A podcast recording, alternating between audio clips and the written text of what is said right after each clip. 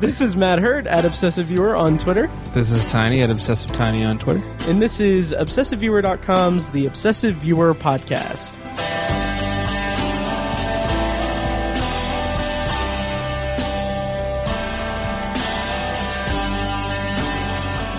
Uh, hello and welcome to the Obsessive Viewer.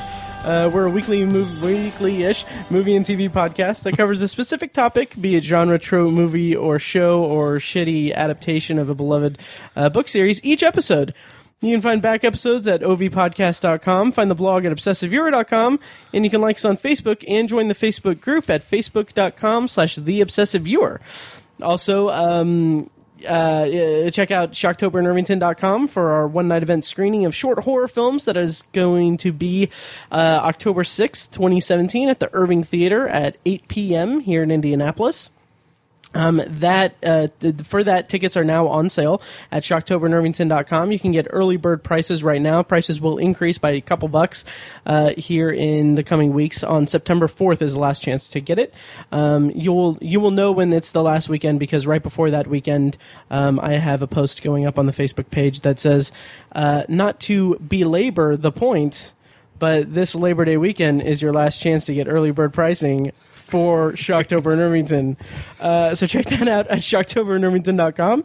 And uh, also, episode sponsor for this week is Horror Movie Yearbook. Uh, it's a uh, it's a movie uh, review podcast about uh, horror movies where they take a, a, ser- a few movies from a specific year and can and compare and contrast them against the pop culture and current events of that year. You can find them at HM Yearbook on Twitter and at horrormovieyearbook.com.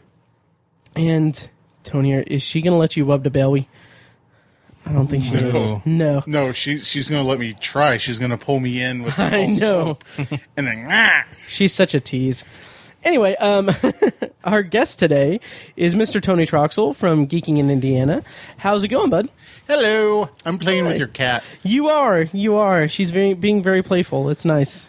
Um, I think she's just surprised because there are other people here, and she's been. I think it's been like a, a cabin fever kind of thing because I've been here all the time since I started working from home.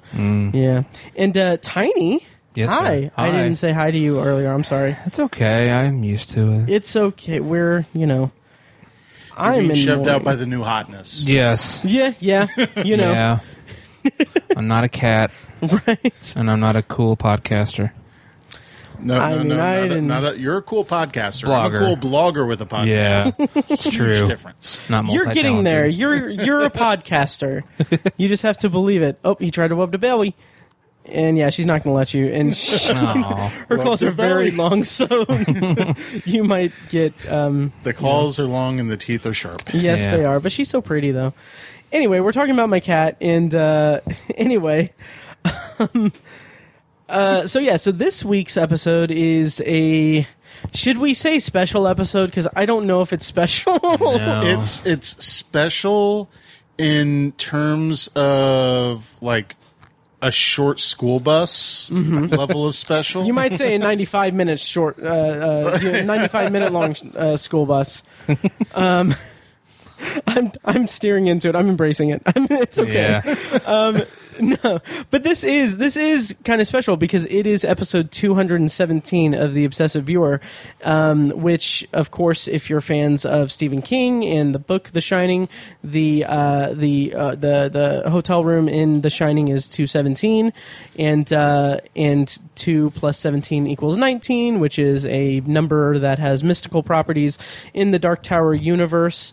Um, you know, uh, you wouldn't know that from the movie at all. Um, No. Even though they had really clear Easter eggs, but it was like it was like hitting you over the head. Anyway, we'll get into that in a bit.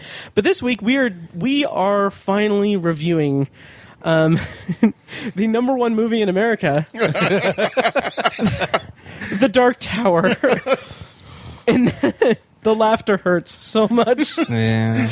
But yeah, so we're reviewing the Dark Tower. I do have one little piece of news to go over if you guys want to talk talk about news. But first, Tony, I want you to basically give your spiel. Tell us about Geeking in Indiana and uh, and everything. You gave me a very a very interesting like origin story before Tiny got here about uh, geeking in SoCal, which I have to admit sounds does not sound as good as Geeking in Indiana. No, it really doesn't. We're not we're not going to go into that because that's in in the past. Right. You can find it maybe on the internet internet wayback machine if you mm-hmm. really look. But yeah, it wasn't that great. But uh, Geeking in Indiana is a blog that started in May of 2010, and it mm-hmm. showcases items of interest to geeks in the Hoosier State.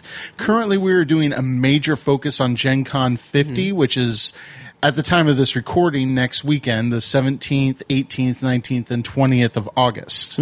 And I'm um, doing a lot of focus on that. But I do shop reviews for comic, game, toy, hobby shops. I do information on upcoming events such as Shocktober in Irvington, Yes, which is why I've had you on the show before and mm-hmm. I have been here before. And any of your longtime listeners know who I am, mainly because while I'm also an active patron, mm-hmm. a- you are, as and thank you so much. as uh, recently, mm-hmm. not long time, but I am now an active patron. But Right. I'm not going to give say anything about why do you never give me a call out because you always say my name sometime during an episode anyway. Right, right. And I am really, really bad about doing uh, shout outs for Patre- Patreon subscribers, which is terrible because they give us money. but anyway, um, But news. yes, yes. But where can we find you on the internets? Oh, you can find me anywhere that you can Google Geeking in Indiana. You can find me at Nice. geekinginindiana.com. You can find me on the tweeters at Indiana Geeking. You can find me on Facebook at Geeking in Indiana. Nice. Yeah, you can pretty much just find me, except Tumblr. That is a wretched hive of scum and villainy. Yeah, I uh, I can I can definitely get behind that. I I have a Tumblr account that I just basically it's it's a it's a place that I just throw the posts. Nope. It's a Stop doing that. it. Just delete it. really? Nope. It's gone. Jeez. But anyway, that's that's great, and uh, and yeah, thank you for joining us, and thank you for uh, patronizing us. Yeah, Yeah. Um, that As bad as it sounds, yes. Is that the proper use of? I don't know. I think it's patroning. Patroning. Thank you for your patronage.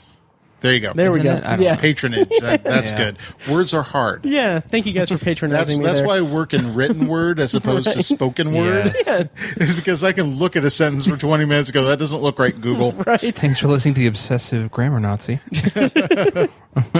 Oh God. So anyway, news. We have we have news, guys, and this news ties directly into our review this week, and uh, how you know, like I can't speak for Tiny, but my dream has has been shattered. Yeah. But um, uh, today is Monday. We're or no, we're recording on Tuesday, and on Monday they released the Monday totals for the for the box office.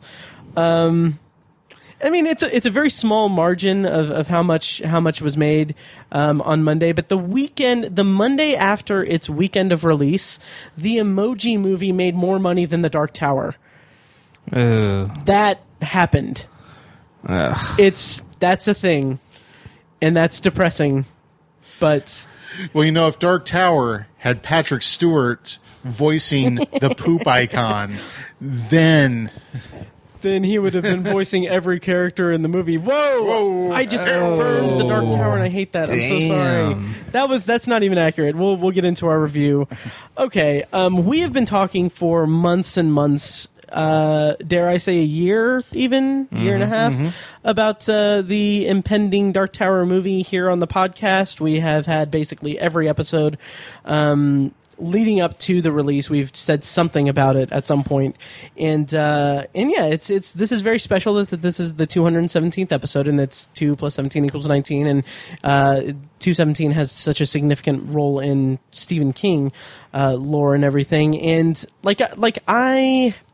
I don't know how I'm going to edit this episode together because Tiny and I recorded an hour and a half long discussion of our expectations for the movie, our excitement for the movie, and our what we wanted out of the movie. So, and then tomorrow, uh, Fekkes is coming over, and we're doing a one-on-one. He and I are doing a one-on-one kind of review of the movie. So, it's going to be fun to edit, but um, to get to the point before we get to the actual review of the of the movie um, just want to reiterate real quick um, Tiny and I have been fans of The Dark Tower for nearly a decade at this point.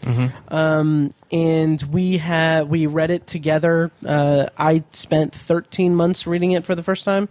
Um, and just every second of it was just an amazing journey for me, and I loved it. And ever since I finished that seventh book back in 2012, 20, 2011, 2011. Wow.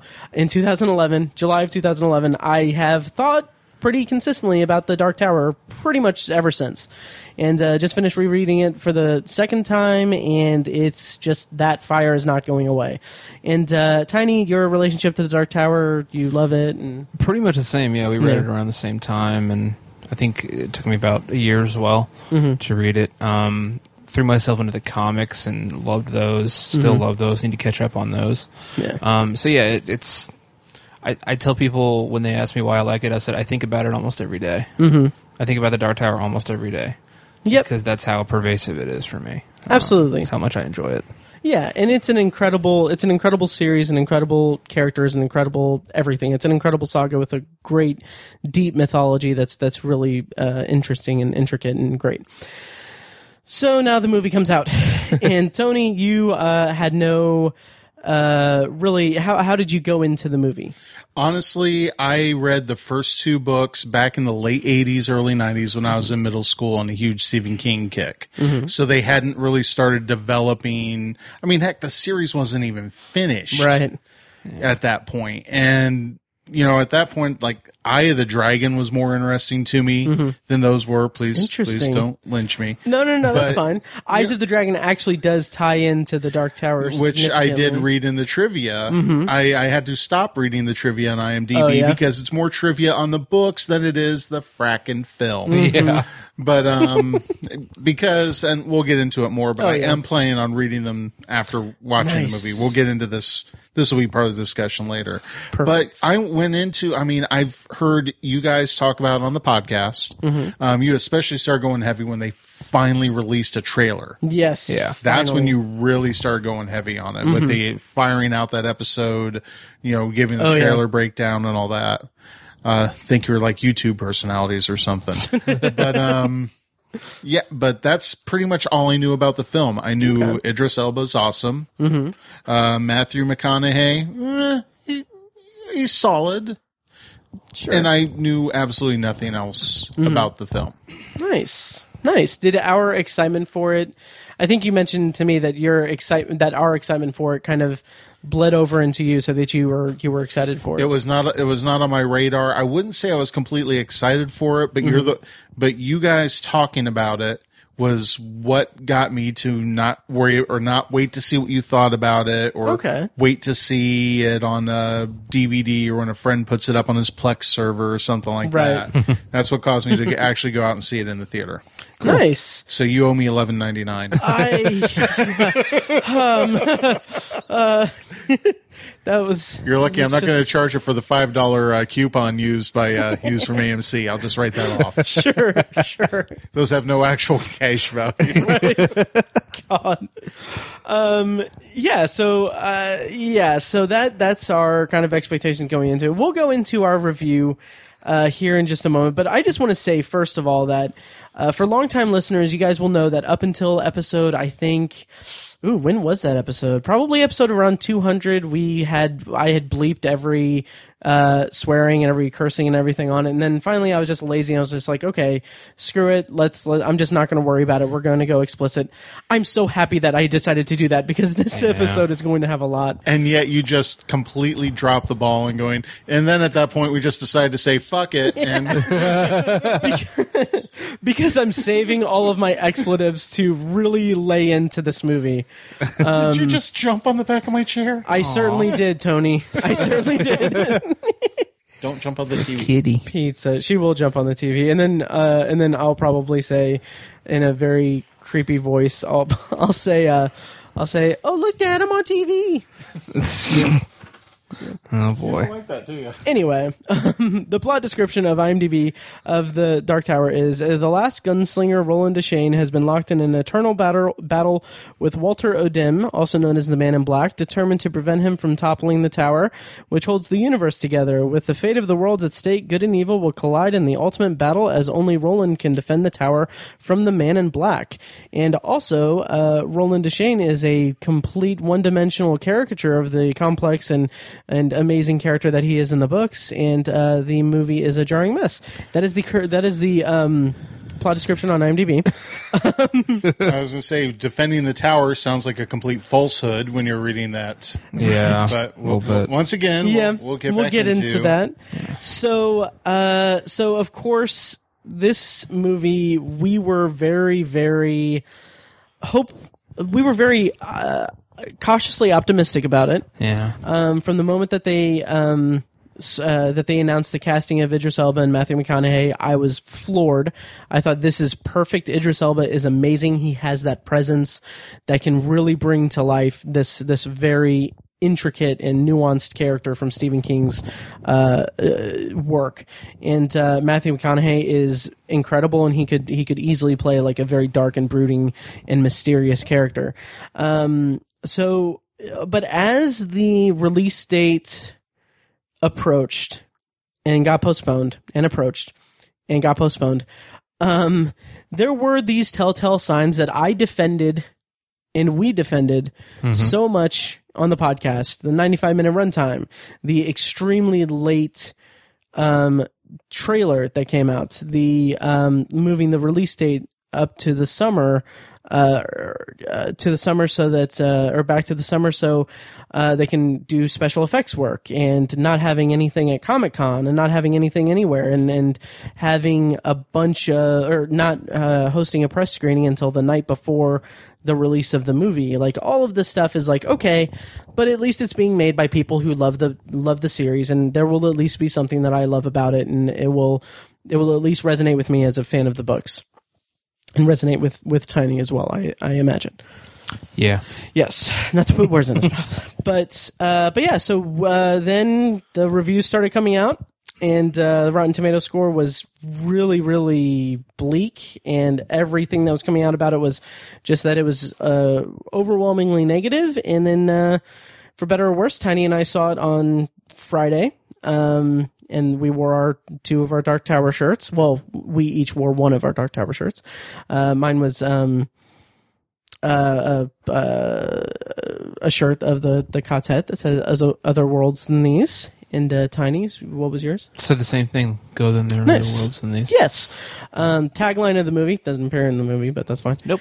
Um, and then uh, Tony, you and I had a the obsessive viewer uh, quartet group screening. Um, quartet being um, a group of people bound together by uh, fate or Ka in the Dark Tower universe. Something else you wouldn't know from watching the Um, something movie. that you wouldn't know. And no, Yeah. it's and that's fine because the concept of Ka is only like the most important thing. Like it's it's this ephemeral like entity or, or this uh, like this Force. feeling. I was going to say, it's, the like, Force, they did a it's like Star fate. Wars movie without Yeah. referring to the Force. Exactly. Yeah. But hey, that's fine. They wanted to make it accessible for audiences. Yeah. Anyway, um, seething with anger. Like this is going to be a fun episode. And I'm just over here poking. Um, yeah. but uh, so we had that event screening that was, you know, the two of us, which was nice in the Dolby Theater. So, uh, do you want to talk a little bit about that and about the experience of seeing it in Dolby? And I'll I'll talk to my experience too. Well, I know we've we talked about this is the same theater that uh, when we were d- discussing Rogue One, Mm-hmm. where I saw Rogue One. It was you know for what it was, it was a you know very comfortable seating, Mm-hmm. very dark theater. Very good company. Um, okay, in all seriousness, uh, very comfortable, um, very sharp, sharp picture. Yes. it was nowhere near as dark as some of the other films that I've seen, which was very surprising because I was. This isn't a bag on the movie that Right. for once. I was kind of expecting the Dark Tower to be a bit darker, and I, 'cause I Right. know like Star Wars has been a little difficult to see sometimes, mm-hmm. and Spider-Man: Homecoming was a little mm-hmm. difficult to see at times, and Guardians of the Galaxy Volume 2 mm-hmm. All those are films I saw in that theater.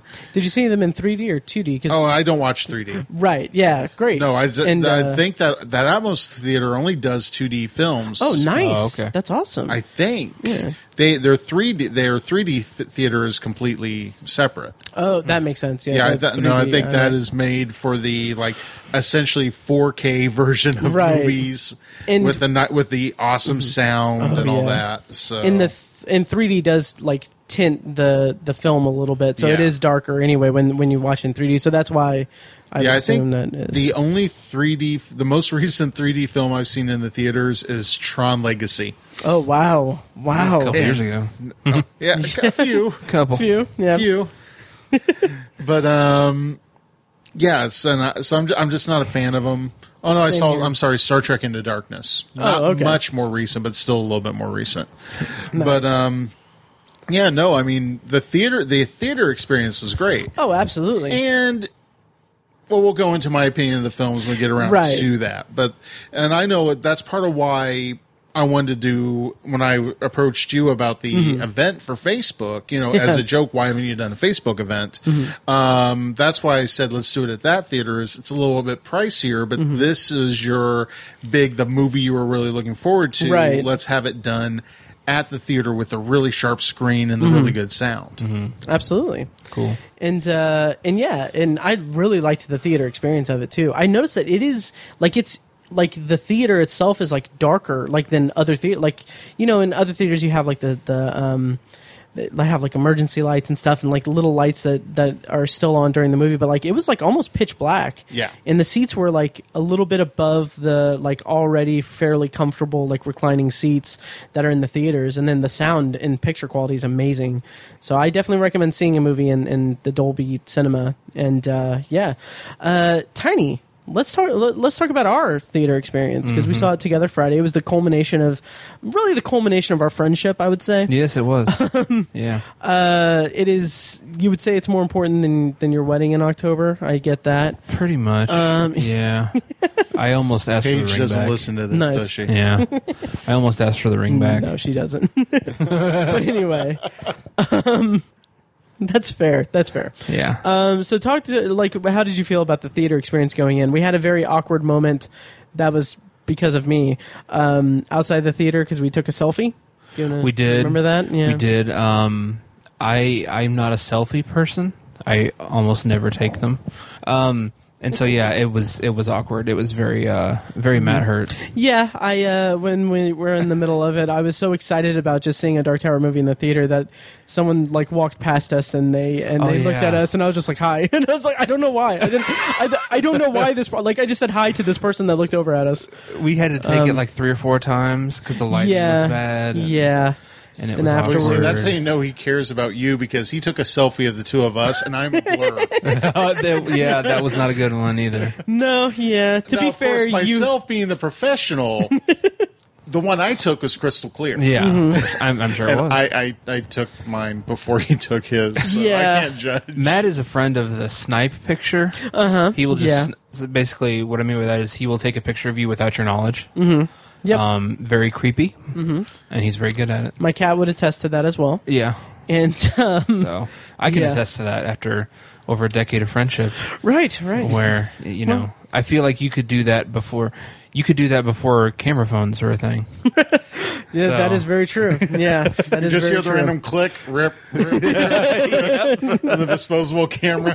I kid, I kid. Oh God. But no, the theater experience was good. We got we got mm-hmm. great seats. Bought our tickets in advance. I think we're the first people to buy tickets to that screening. Yeah, I think so. Yeah, a week in advance. It was a reasonably like filled filled theater. I It would say was. like 60 70 percent. yeah, more than definitely more than half. So, Yeah, yeah, I, I think we were the only ones wearing Dark Tower T-shirts, but eh, whatever. I think so. Yeah. definitely the first people there. Mm-hmm. Yeah, They're there because the emoji movie sold out. right, yeah. Ugh. the uh, the memory, like like like my the thing like uh, the thing that I said right before the movie started. I don't know if you remember this, Tiny, or right before the the um, trailer started was like, okay, well, if it sucks, then our friendship's over. yeah. Um, and then in my head, after seeing it, I keep thinking of that scene at the end of Fanboys, which, I mean, hey guys, if you haven't seen Fanboys, spoiler alert for the last scene of Fanboys.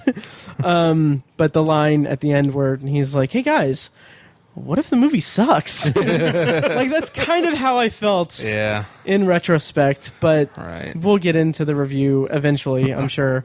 um, just imagine that we've spent all this time just bullshitting and everything, and then then we're going to get into the world, and we're er, getting into the review, and we're giving you a a an accurate idea of how the movie is because we spend like 20 or 30 minutes in New York with Jake before we even see the gunslinger which or midworld but Yeah. that's fine. Finally, let's talk about The Dark Tower. Yes. Uh, starring Tom Taylor, Idris Elba, Matthew McConaughey, who, if you would have told me three, like two years ago, even go back as far as five, six years ago, if you had said, hey, there's going to be a Dark Tower movie with Idris Elba, from that you know from The Wire. Um, let's let's bump this up to when True Detective was on. Uh, there's going to be Idris Elba and Matthew McConaughey as Roland Deschain and Walter O'Dim in a movie about the Dark Tower. You, I would not have like I would have thought that you were an insane if you would have told me. And the worst perform the worst performance in that movie for you is going to be Matthew McConaughey, and probably the first one is going to be a very close tie between Idris Elba and the kid that they have that you haven't seen in anything.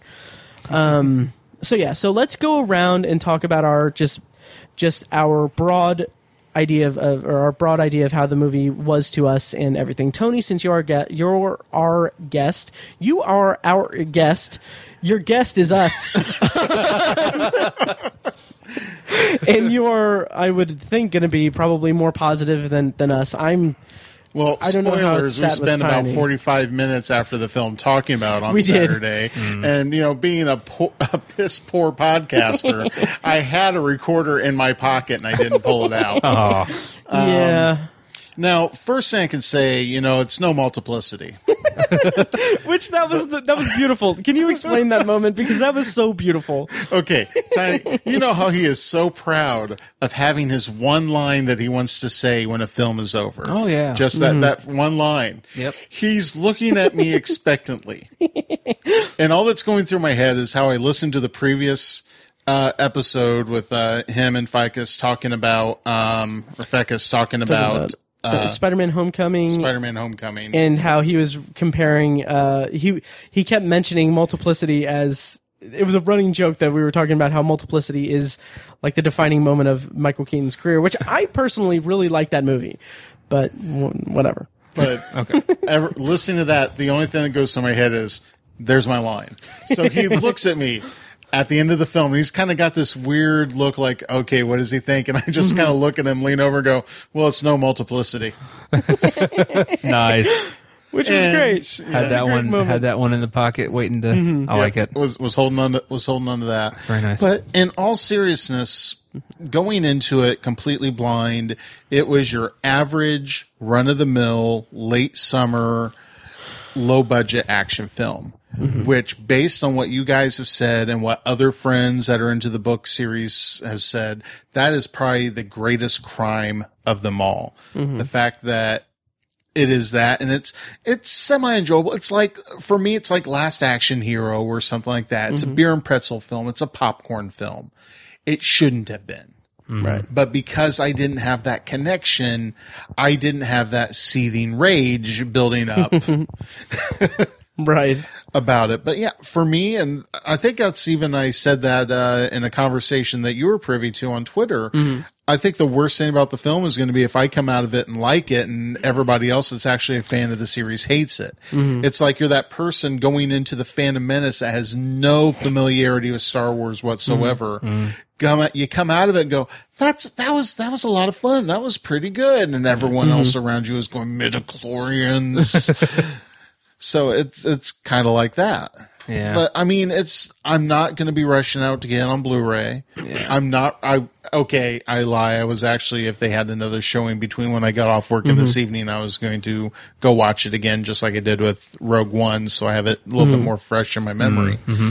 But it's not something I'm really going to go out and say, "No, Liz, you've got to go see this with me. Come on, let's go." yeah. So yeah yeah, it was it was it was average. Okay.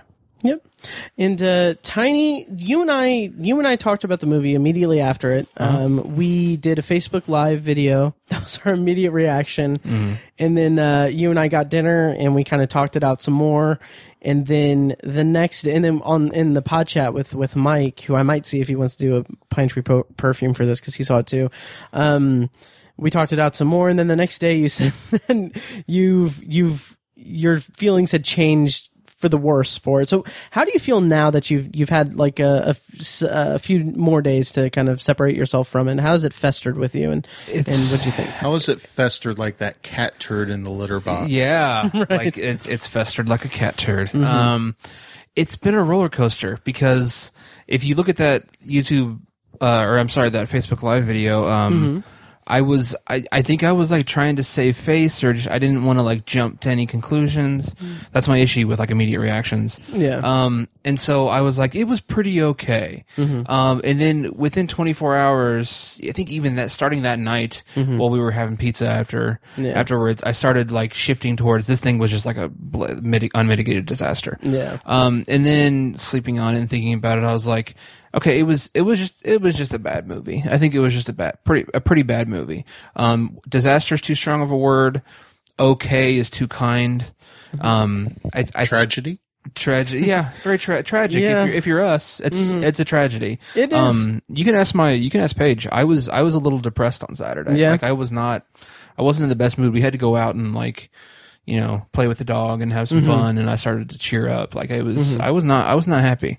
Um, it's uh, it, the the movie was really just a jumbled mess. I wasn't. Mm-hmm. I was, and this is not coming from a place of being upset about the creative liberties, Right. Because that's that's one of the things I didn't have really much of an issue with was the creative liberties they took. Mm-hmm. I really, I really didn't mind them that much. Um, it's it's a combination of other things that just really took the Dark Tower books, put them in a blender, threw in a little couple of festered cat turds, and Mm-hmm. poured out half of a tiny glass. Yeah. Um, that's God, that's, that's what a- it felt like. that's ex- yeah. That's Yeah. my feelings exactly. Um, it it was in terms of an adaptation, it was an unmitigated disaster. right. But just as a movie, it it was it was just kind of a bad movie. Mm-hmm. Um, there were parts where um, uh, about midway through the movie, I was actually kind of getting into the story a little bit. Like Mm-hmm. I think I missed an Easter egg or two because I was just kind of falling into the story and just following it a little bit. But it was the beginning that just pissed me off Mm-hmm. from the beginning. And then the ending, I was just like, I, I am so mad right now. Yeah. Um, but the middle part was was was okay. It was okay, Mm-hmm. you know. But c- again, combining all together, not very good. Yep. And uh okay, so my okay, I'll okay. So this is maybe the most excited I've had or the most excited I've been to record an episode of the podcast only because I want to get all of this out and just it's like it feels like it's just been like there's a tightness in my chest that's like like I just need to explode with with my feelings about this movie. And uh it's not it's not a good movie. It's as a movie it's not good. As an adaptation it's I don't I don't want to say abhorrent, but it's like it is a slap in the face to the series. In what I I hate several things about it. Like I just I just do. And one of the things I hate about it is that or I I don't know if this is fair to say, but it's like I hate the feeling that I had after the movie because while I thought that Idris Elba was was really good, even though they gave him fuck all to work with, like Yeah. he had hardly anything to work with, uh, he was a great Roland, and I think that if there was an adaptation that was true, like like actually taken taken care like for, like cared for, um, and given a proper adaptation and proper treatment, not even adaptation, just a proper jump to the film and television medium with Idris Elba in it. I think that could work like gangbusters. That could be amazing. I hate that for the last year and a half, whenever they announced Idris Elba, I have been actively just aggressively hating anytime someone says, "Oh, that's not my Dark Tower" because there's a black guy playing Roland. Because that's just purely racism. That's just it's it does not matter what race Roland Deschain is if the actor is a is a talented actor, he's gonna like he's gonna great do great in the role. I hate that that argument or not that argument, but that statement that this is not my Dark Tower is what I am saying now because they failed so hard at making a Dark Tower movie. Like this is not this is not a this is not reflective of the book series that I love and I've spent the last nearly decade um, loving and, and mulling over in my mind. It's like the, probably the best description that I read was from an uh, Instagram post that was from, and I will credit whoever said it. Uh, let's see. Oh, actually, it was a screenshot of a Facebook post. But anyway, the the Instagram, um, uh, the Instagram account is at hubris underscore and underscore hy, uh, hyperbole, but hyperbole is H Y B E R B O L E. Um, this is from Heather, some someone named Heather on Facebook, who I think is the person from that uh, from that Instagram account. Uh, the description is my take on the Dark Tower movie. Once upon a time, there was a prolific and very talented author who wrote an eight book series that was loved by many. A less talented but well meaning writer in training made a neat little abridged Cliff Notes version of those eight books. This in turn was read by another man who didn't have time to read eight long books. He told the, his he told his sis, uh, he told his sister about the book he read, and she told her hairstylist, who related it to her cousin's best friend. The best friend happened to be in the movie business. He decided to make a movie based on this story. He remembered Roland Deschain, the gunslinger. He remembered Jake Chambers, the boy from Earth. He remembered the man in black who fled across the desert, and yes, the Dark Tower, the tower at the center of all, which must stand or fall. He forgot the rest.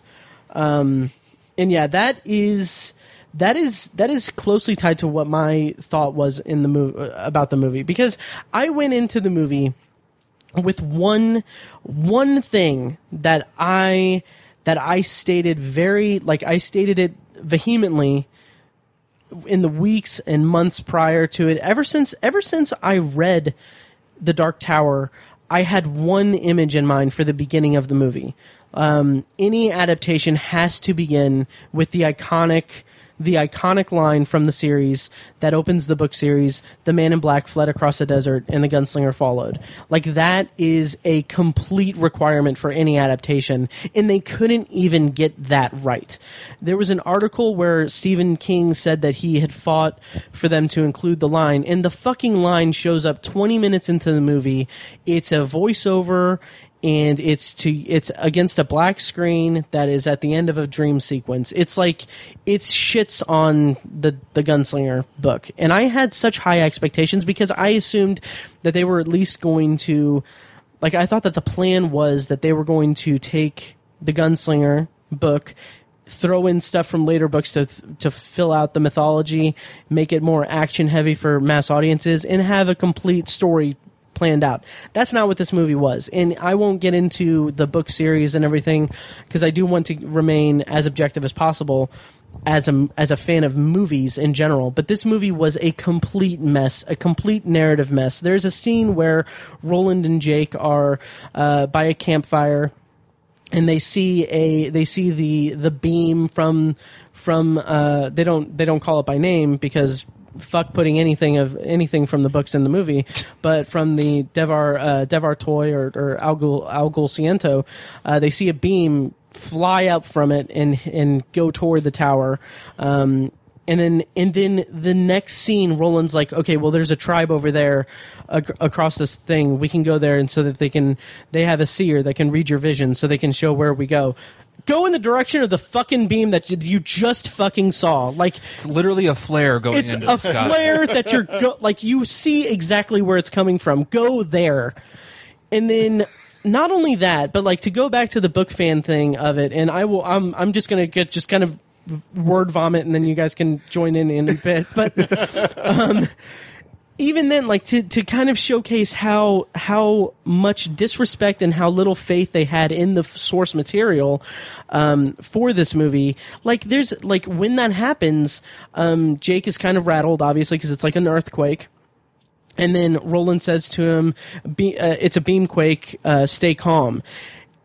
Uh, Beamquakes are very uh, are a very big part of the book series. They are they have a very specific meaning in that series. Not at one, not at one point did they reference the the tower having beams. The beam quake that we see on screen isn't a fucking beam quake because they're not taking down the tower the way that they do in the books or they mm-hmm. attempt to in the books. And third thirdly th- he doesn't even explain what it was like the the beamquake line is them giving book readers an easter egg for the mythology of the book like in the mythology of the series which is such a shitty thing to do because this book series is is so vast and dense with with myth- mythology and it's maybe not as as hardcore as like the Game of Thrones and Song of Ice and Fire thing. Like Stephen King famously he just kind of writes as it goes and he kind of he kind of comes up with ideas later. So like it's not as fully planned out and everything but this adaptation was a chance to make that more fleshed out and more 100% like rounded and everything but instead we get a young adult uh action popcorn flick that has like little references here and there that don't even feel like references. They feel like they're just not meant to be in this. In the it, they make they make it feel like someone made a movie, made a cheap fucking uh, action movie, and then threw in Dark Tower references because they're a fan of the Dark Tower and they want to make little Easter eggs to their favorite book series that has nothing to do with this fucking movie. And it's just it's so irritating. And go ahead, Tony. well, if you remember, we we had this discussion We did. afterwards, and the for the unwashed masses, Mm-hmm. such as myself, there was a beam, there was a quake, Mm-hmm. it was a beam quake. Right. And that's For true. the unwashed masses, a Mm-hmm. big beam went across the sky. Then there was an earthquake. It was a beam quake. and and that's fair. And that is and I know totally that's fair. not what it was, Right. but that's what it was to someone like me.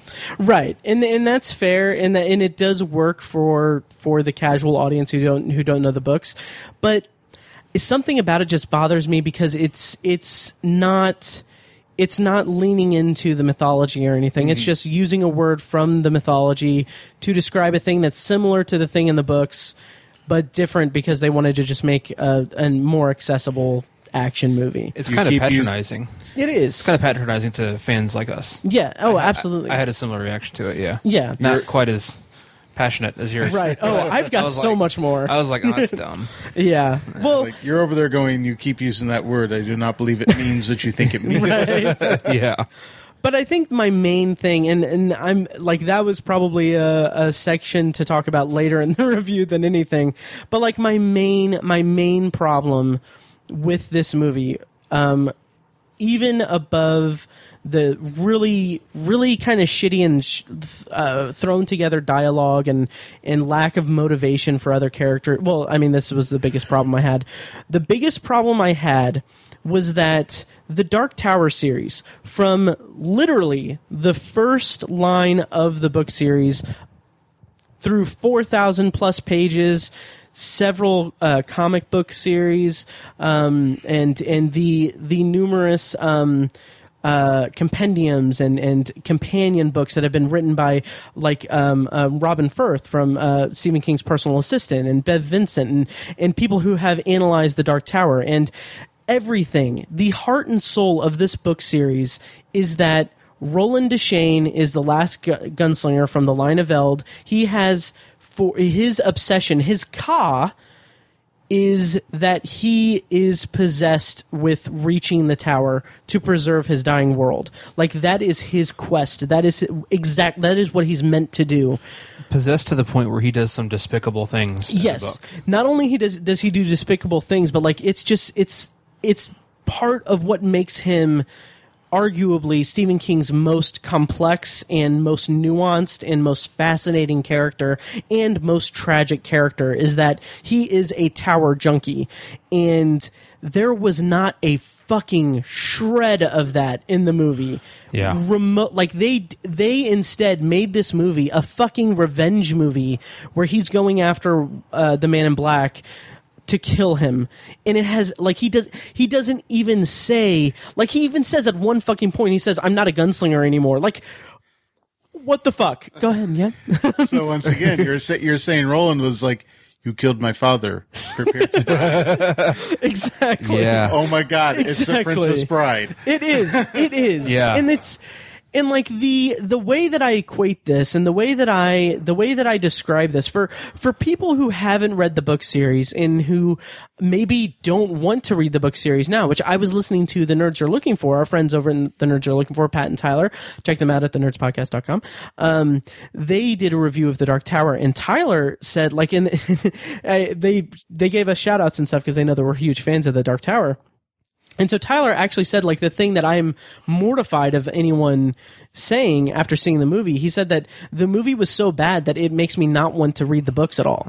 And, like, that makes me just, like, that makes me really sad because this movie was not indicative of what the books are like or what the journey is like. And for people who are uninitiated with, with the book series and have only the movie to go off of, imagine if imagine if okay imagine if the lord of the rings movies imagine if instead of making the instead of introducing the first movie as frodo uh is given the given the one ring to go to mordor to uh to uh, to destroy it in Mount Doom and save all of all of Middle Earth and everything.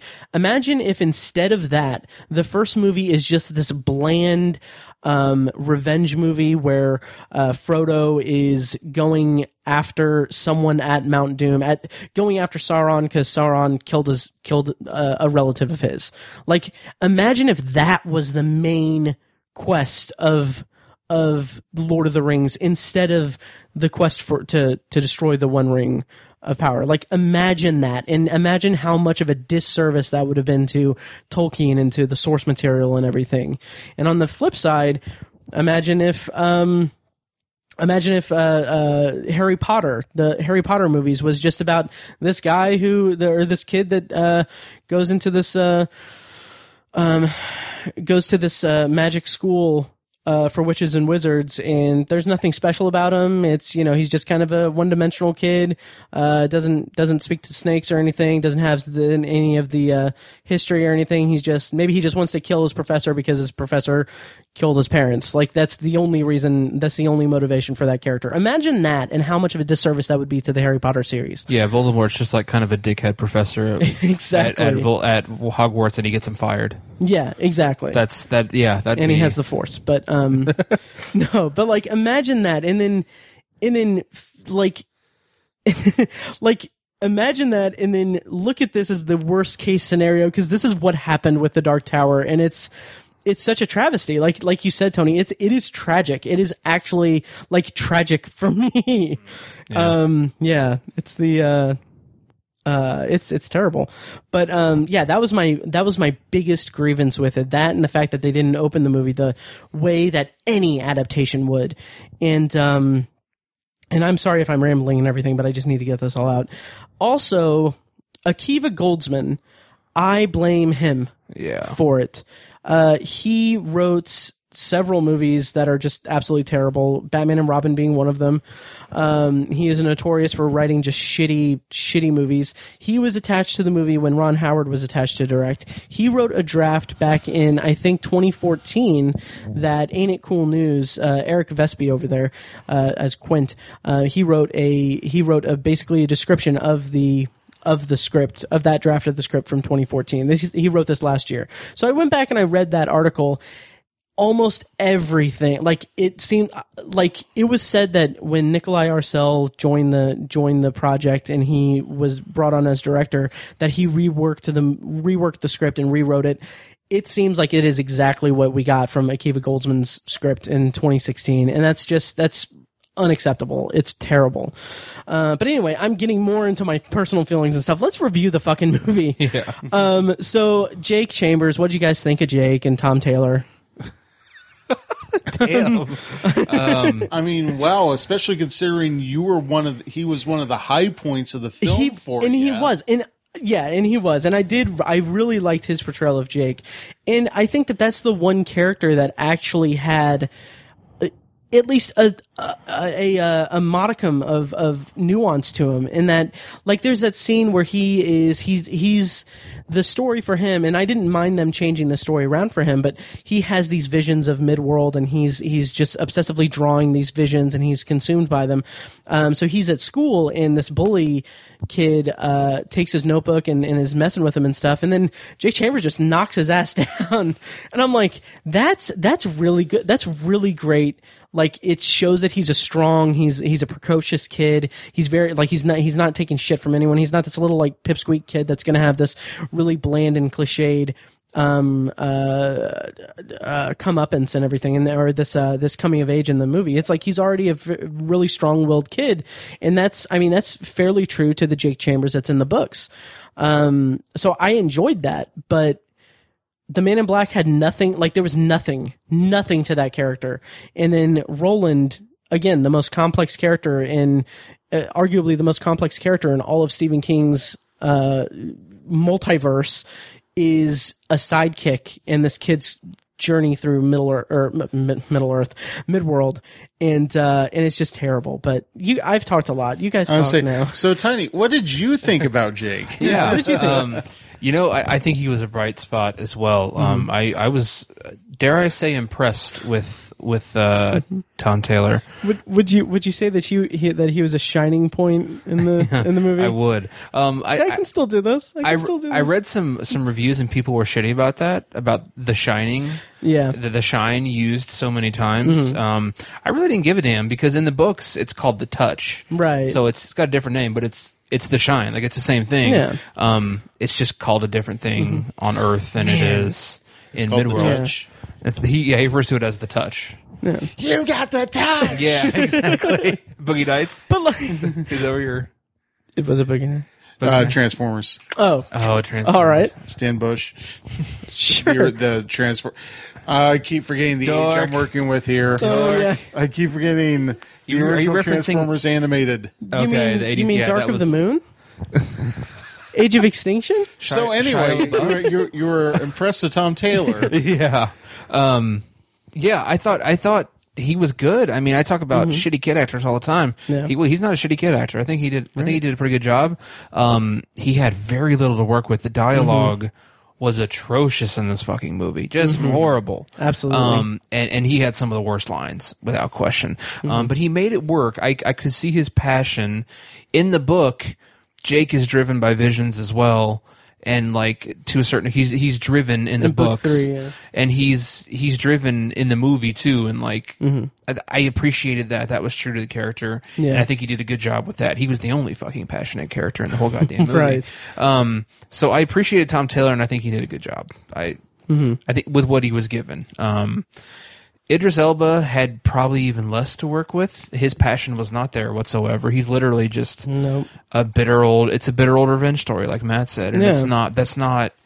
That's not interesting. It's not interesting like Roland is supposed to be interesting. Mm-hmm. Um, but Idris Elba made something work in his performance. I don't know how he pulled it off. Um, and he should have. He's supposed to be the main character, but he's Mm-hmm. just this. He just kind of shows up. 20 minutes into the movie. Yeah, it's just terrible. I I don't know what the hell they were thinking. Um, so I kudos to Idris Elba. Um, Matthew McConaughey had nothing to work. He had a lot to work with, but he had it was like trying to sculpt uh, David, the statue of David, out of a junkyard. Like that's what he was trying to do in his performance, and he failed. Not to his avail, not to his Right. discredit. They didn't give Um, him anything. Nothing at all to work Yeah. with. I feel like I feel like this little magics that he used throughout the movie, Mm-hmm. um, which I, was anyone else irked by the pluralization of magic? Yeah, is that I honestly didn't notice. Really? I He noticed said- it too. I wasn't irked by it, but I don't I didn't know if I didn't I mean I I, mean, I just feel it's like not it's like the- that in the comics I- yeah. or in the books. I feel like it just either. stuck out like a sore thumb. It just Well, he was he was It using did. more than one magic. That's true. That's true. Whatever. Um, so I'm, I'm not saying that to you. I'm saying that I I know. I bullshit. man. Um, he, I feel like his magics where he's just like, he just says something and it happens. Like was super super lazy. I feel It like was. I feel like they started filming it. And he would just kind of wave his hand and it would happen. And then Nikolai Arcel was like, "Why don't you say it? Mm-hmm. Say like stop breathing," and the person will stop breathing. Like Yeah. I feel like it was thrown in, and someone thought it worked. And Matthew McConaughey was like, "Really? You won't, you want me to just say it? all right." Uh, all right, and it right. just it it just did not work, and it mm-hmm. seemed super hokey. It was really bad. Like ah. it's almost like they were going for a Harry Potter thing, like Expecto Patronum or something. Mm-hmm. And it, man, did it just fail hard. Uh, so I, yeah, Yeah. and, and he was he was the vehicle for exposition in the movie, uh, which again, that's part of why his character failed and why his performance wasn't there. Because he has to carry that freaking burden, Yeah. and it always ruins the character. Um, That was one of the most uh, getting away from the performances. That was to me one of the most egregious parts of the movie is that I don't remember where I heard this, but a cardinal rule of filmmaking is you don't tell your audience what's happening. You don't you don't do it through dialogue. You show them. Show them, don't tell them. And you need to find a way to visually represent an idea or a backstory or something. I mean, dialogue's there to support that Yeah, yeah. but you need to show people what's going on. Don't just have it's so so lazy, Hmm. and it's it's it, it ruins the story when you just Yeah. when you just Oh, yeah. rely on exposition and dialogue. So this movie was a majority of telling Mm-hmm. and not showing. So much exposition exposition dumping, Mm-hmm. and j- just not in tune with. Not in tune with the books at all, of course, No. but just not in tune with good filmmaking. no. At Yeah. the end of the day, that was one of the most egregious things to me. and it wasn't even telling us important things about the world or anything or about it wasn't even like world building for the universe or anything it was just telling like Matthew McConaughey fucking telling a character like, "Oh, Roland is oh, okay." First of all, him saying Roland uh, can always resist my magics. No explanation of why the fuck that's Yeah. the case. Not even really an explanation of what, like, what a gunslinger is, what they're what they're meant to do. There's a flat. There's one single flashback to a complete nondescript war that had like one soldier on the field. And about seventeen fog machines. and about 17 fog machines. And then um yeah and then like he actually says to another character like uh roland can can resist my magic. So i just basically killed everyone that he's ever cared about. It's like that's that's the laziest thing. Like I, like when you were describing the the dialogue tiny and the Mm-hmm. exposition dump and everything i was like i cringed because i remembered that line. Yeah. and it's like oh god Also, there's there's not really any other noteworthy performances because every other character was not worth a fuck Right. in the movie. Like, it, it, not that not the actors, not just again, not a discredit to the actors. The characters were not there. I Mm. Right. mean, Richard Sayre, who is a uh, integral character in the books and was played by freaking Jackie Earle Haley, Mm-hmm. Yeah. Mm-hmm. who is a phenomenal actor. He's a terrifying man. who is only referenced as Sayre, but then Yeah. Matthew McConaughey like at one point says, "Hey, Dickie," and it's like no, like, yeah. no reference to the, his name being Richard. It's Yeah. just he's just saying that. Jackie Earle Haley and Richard Sayre. He eh, he has like eight lines in the whole mm-hmm. movie, and he's barely on screen. yeah, just complete waste of Jackie Earle Haley. Mm-hmm. That was awful, and every other character. Plays mo- mom's dick boyfriend. That's, that's Yeah. all he does. Yeah. oh my god, Yeah. And Tiny, you had a great analysis of that guy's performance of of uh, of uh, Jake's stepfather. I don't remember what I said, but You you said uh like was he on mescaline the whole time? like he had the, like he had no energy. It was just like this he kind of he delivered every line kind of like he was constipated in that if like he moved if he like moved a single muscle like the shit was just going to come out of his ass. Yeah. Or like he was holding in shit. Like it was it was so bizarre. he's like, if you Um, don't if you don't go with him right now, I'm going to drag you out there myself. I- exactly. Like That literally that's that was all the fervor of Yeah. his performance. It's yeah, don't worry about it. How did you feel about the exposition dump and everything? And then after this, we'll just go right into spoilers because I have things that I want to say. Go ahead. and honestly i had i have no comparison i can make i mean yes it was poorly written they worked the best they could with what they had all three of them Mm-hmm. i just think tom had a little bit better going for him. Mm-hmm. Um idris elba was you know he was nailing the grizzled vengeful mm-hmm. person that Roland was written as.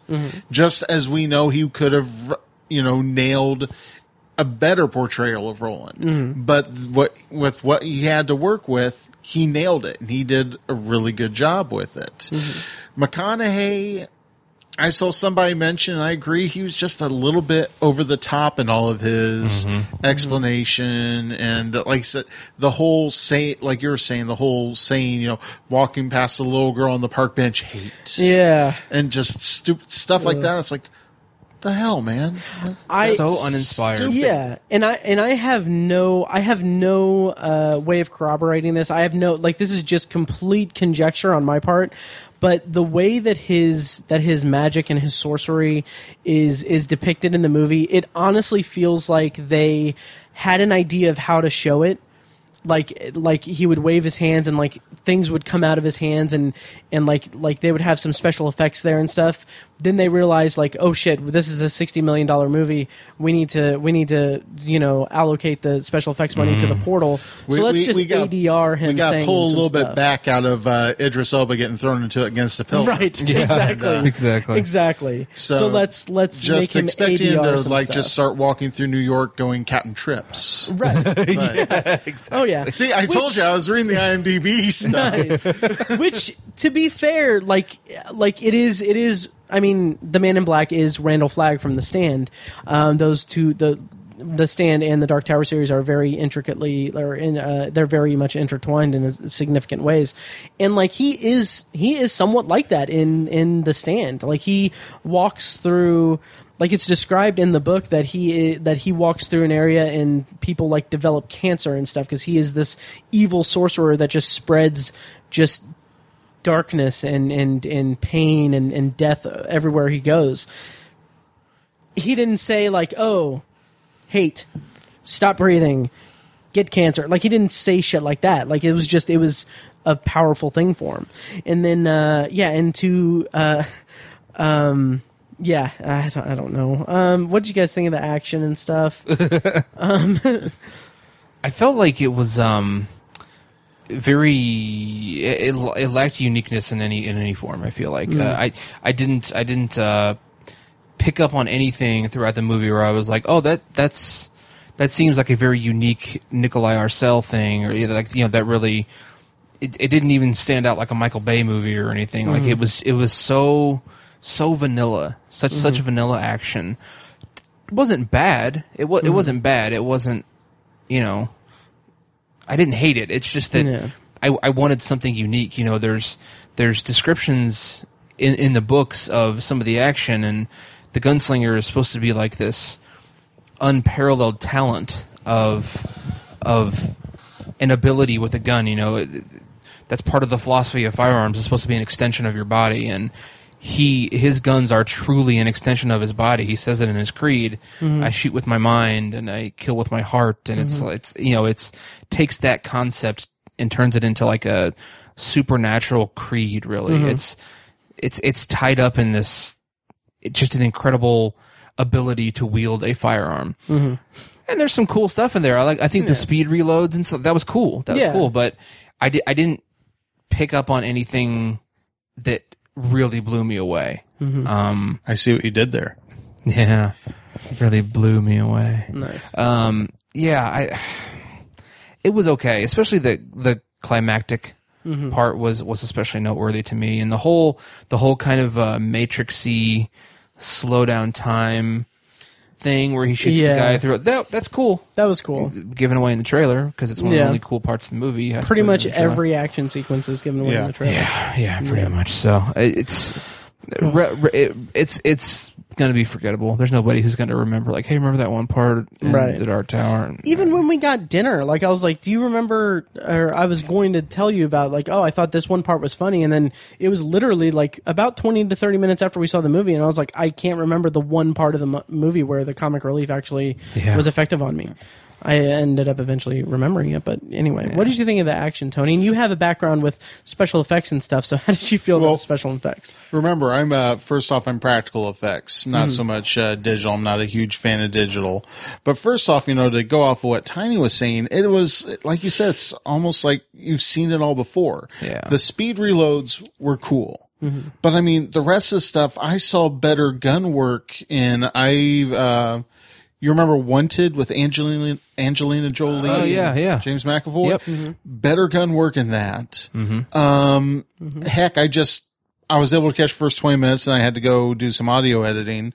But King's, uh, Kingsman, the Kingsman. Secret Service. yeah, Yeah.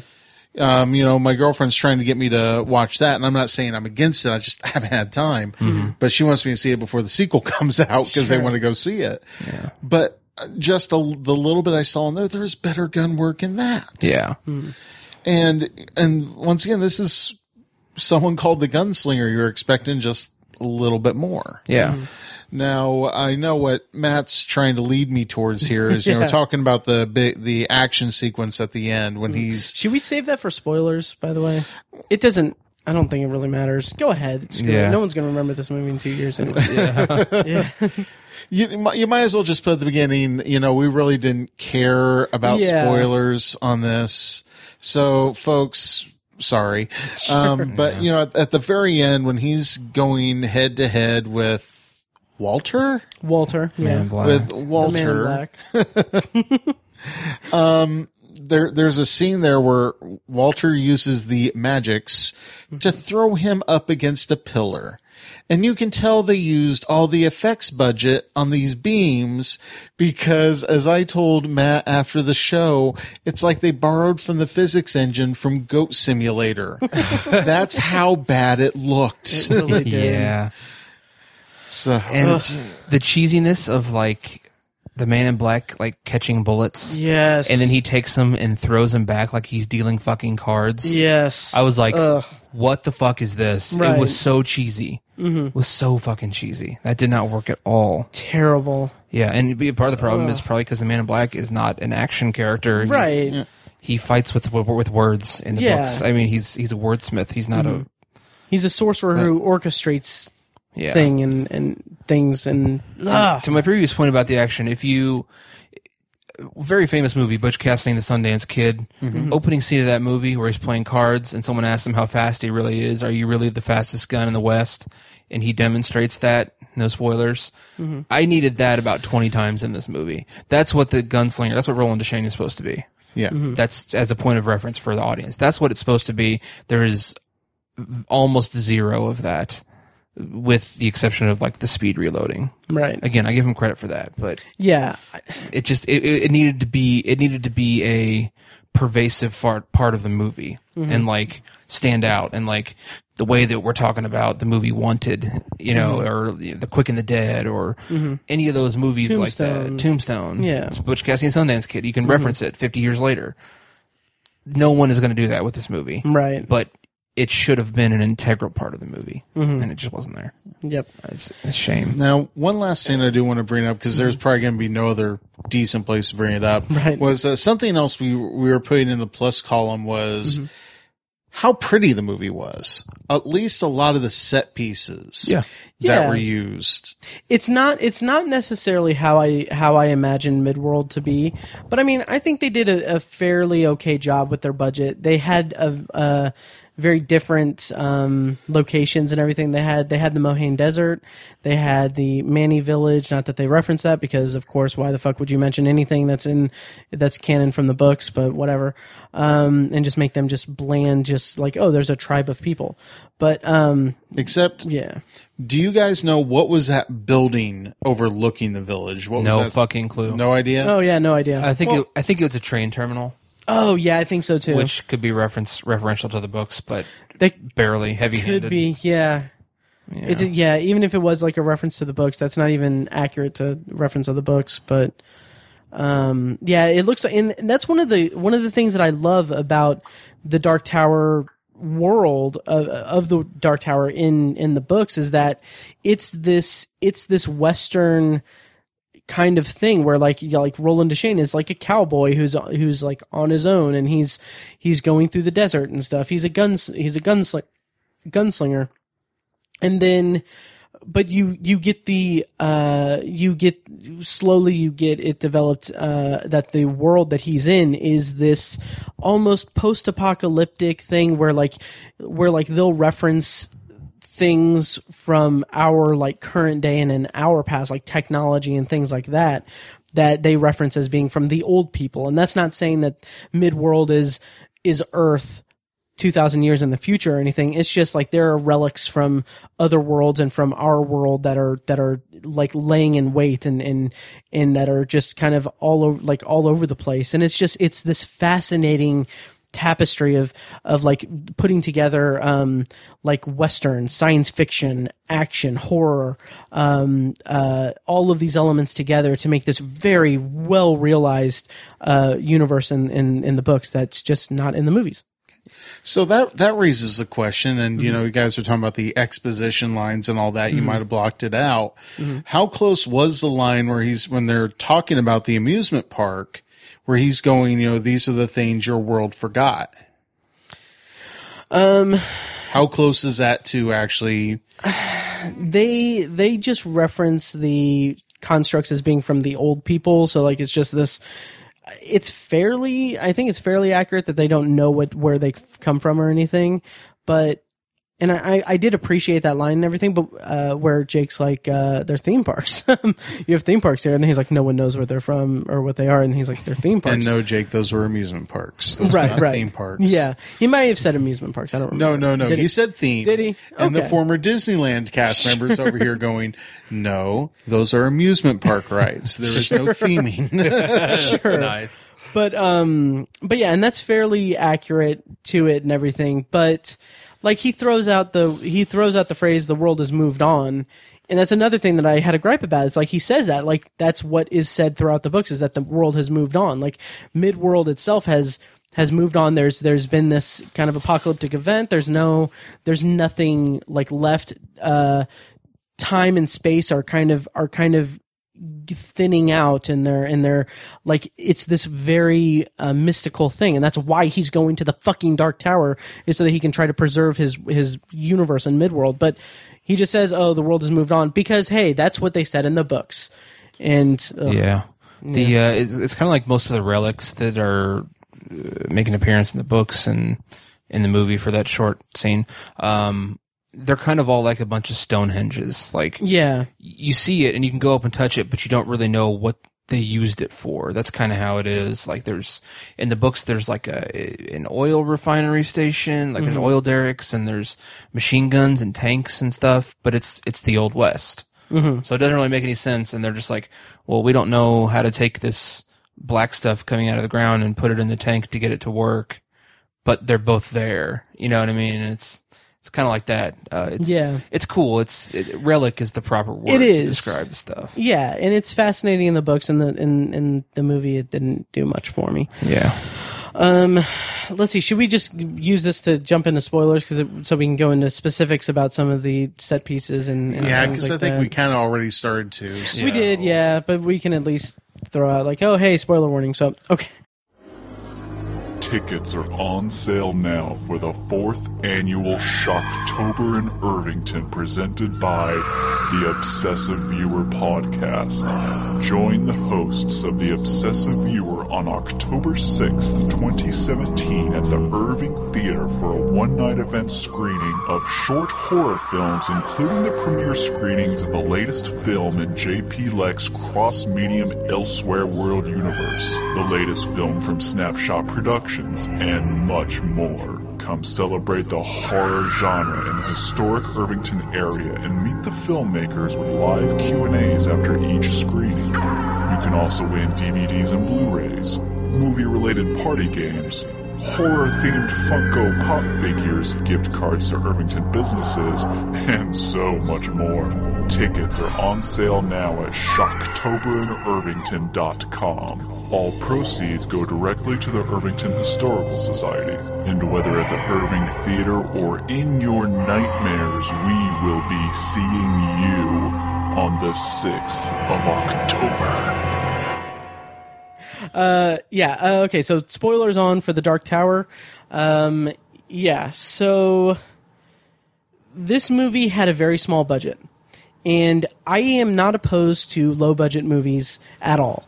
If the um, if the studio and the filmmaker and everyone knows how to manage the budget, this movie was clearly a mess budget wise because it's like there were moments where like we have these we have these nice um, set designs of like of like the Manni Village and and of um, to an extent. No, I won't even I won't even say that the that the place where they have all the kids is, is good. It's just basically a lair.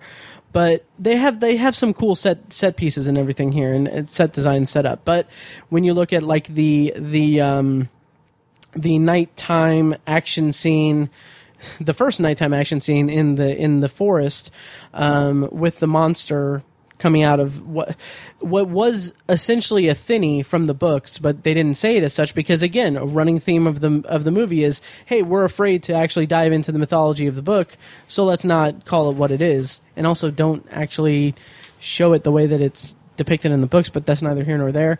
Um, so like we get that, and it's kind of a nondescript like monster attack thing, which I thought was okay, but then we get like just hack hack screenwriting hack dialogue where like after roland has gotten away from the monster and everything he says to jake like that was really brave of you. And i'm just like what the fuck did he do? He went he like started to go for the gun and then he bailed and went to the little the playground to hide. Like that how is that brave like that's not like make if he's going to compliment his bravery or or if you're going to if you're going to cement their relationship or really like soften up their relationship and make them more together in this, make it a fucking big point where he is like he's going to save Roland or or he shows that he is this this kid that's not that's not afraid of of everything. He's going to like he's going to put himself in harm's way to save this guy. Like like show that. Don't don't just say like oh that was brave of you to almost go for the gun it's fucking stupid. But anyway, um, one thing that I did like um, in that in that scene, kind of prior to that, though, and we, we can talk about that. I'm rambling again. I'm sorry. Um, was that when they uh, when I guess Jake is drawing in the sand or in in the dirt, and he has the stick up and it's it's the dark tower and that you see the beams that they never reference because why would you reference the beams because you know that's just an integral part of the the lore of the dark tower but whatever um, but i really liked the comparison or the description that roland gave about the dark tower even though it's technically not really like what the description is in the book But it was it was an okay creative. it was it was an okay creative choice. It's fine with it, yeah. yeah. it's essentially saying that the Dark Tower holds up a force field around the universe that keeps the darkness outside of the universe. Uh, again, in the books, that's references to da- uh, Todash space, but hey, whatever. Um, that has a bunch of monsters and everything, and that the Dark Tower is is the center of that to keep that in in in effect. What I liked about that was that he actually took like a, a huge ass spider and put that Yeah. there, which I thought was a nice visual nod to the books because that there's some interesting things with spiders and stuff later in the series. But They showed you us. they showed us, They showed yeah. us. They didn't tell us what it was. Exactly. Yeah, they mix they mixed the two. Well, yeah. Ugh. But anyway, what did you guys think of that uh, monster attack in the forest? That was. I heard a lot of people bitching about that too. That it was Mm-hmm. poorly lit, and I was. It, they, it's not that they're wrong, but it's like it, it was at night. You know, it's gonna be a little. It's gonna be a little dark. I could see everything perfectly fine in that Mm-hmm. scene. I. It didn't bother me other than the fact that it was again just a really generic Mm-hmm. scene, and it's like, Yeah. is is Roland uh, being? Is he tethered to that tree? Did it? How did it secure him to that tree? What's going on? It was a little confusing, but yeah. it, it wasn't terrible. It was a monster fight in the forest. yeah. yeah. That's once again one of the biggest sins. yeah. it's a monster fight in the forest. Yeah. It's Yeah. forgettable. Mm-hmm. I did like that it, it did pay homage to the books and that it showed it showed the characters what they want to kind of goad them into going into that space and everything.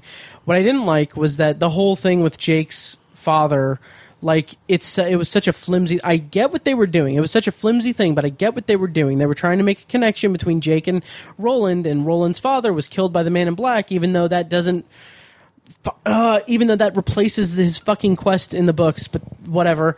Um, God, I really wish I was like video recording this. Uh, it's now. so frustrating. He's got a vein that's about ready to start popping out of his forehead. Well, the thing about the thing about Steven Deschain's death is that even in that fucking scene, you don't even know that he's his father, like at all. Like it's not referenced that he's his father until later in the movie, and like it's not even like an aha. No, in the movie. oh, movie. Yeah, like I guess I was just running off the assumption. oh, That's right, not in the book yeah. at all. And it's not in the book. Yeah, Yeah. that's Okay. not part of the part of the history or anything. Again, they took Roland's quest to to preserve his world and to to seek the Dark Tower as an obsession and everything. They took that and replaced it with, "Hey, this guy killed my dad. I'm going to go after him."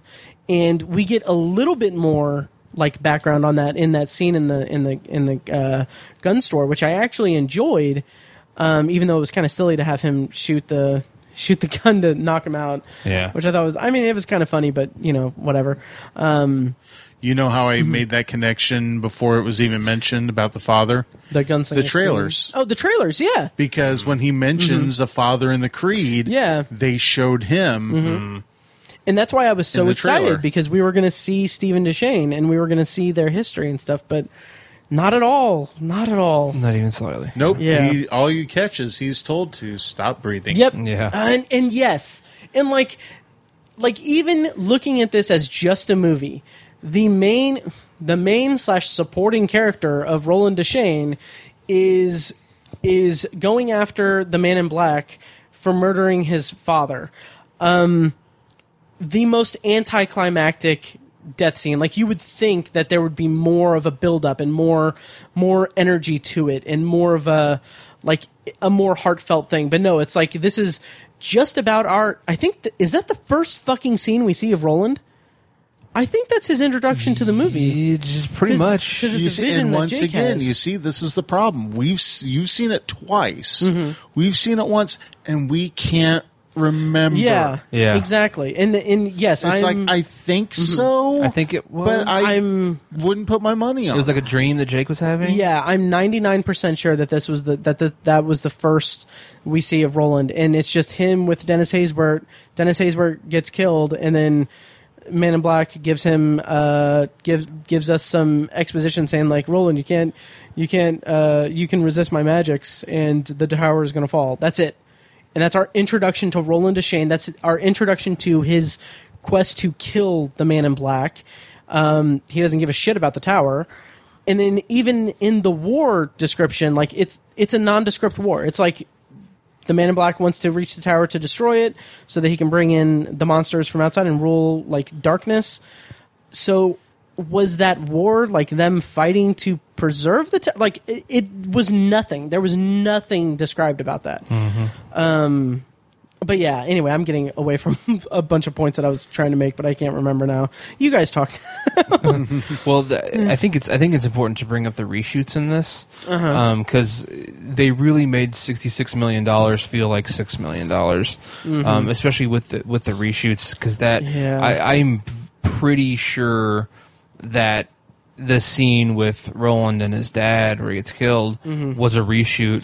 And Yeah. it, it's looked like it looks like they just went to like a wooded area off of off of a highway in L.A. somewhere with with a fog really machine. uh, there's no really good wooded areas like Well- that around LA. Just want to throw that out there. Okay, Sac- Sacramento. I don't know.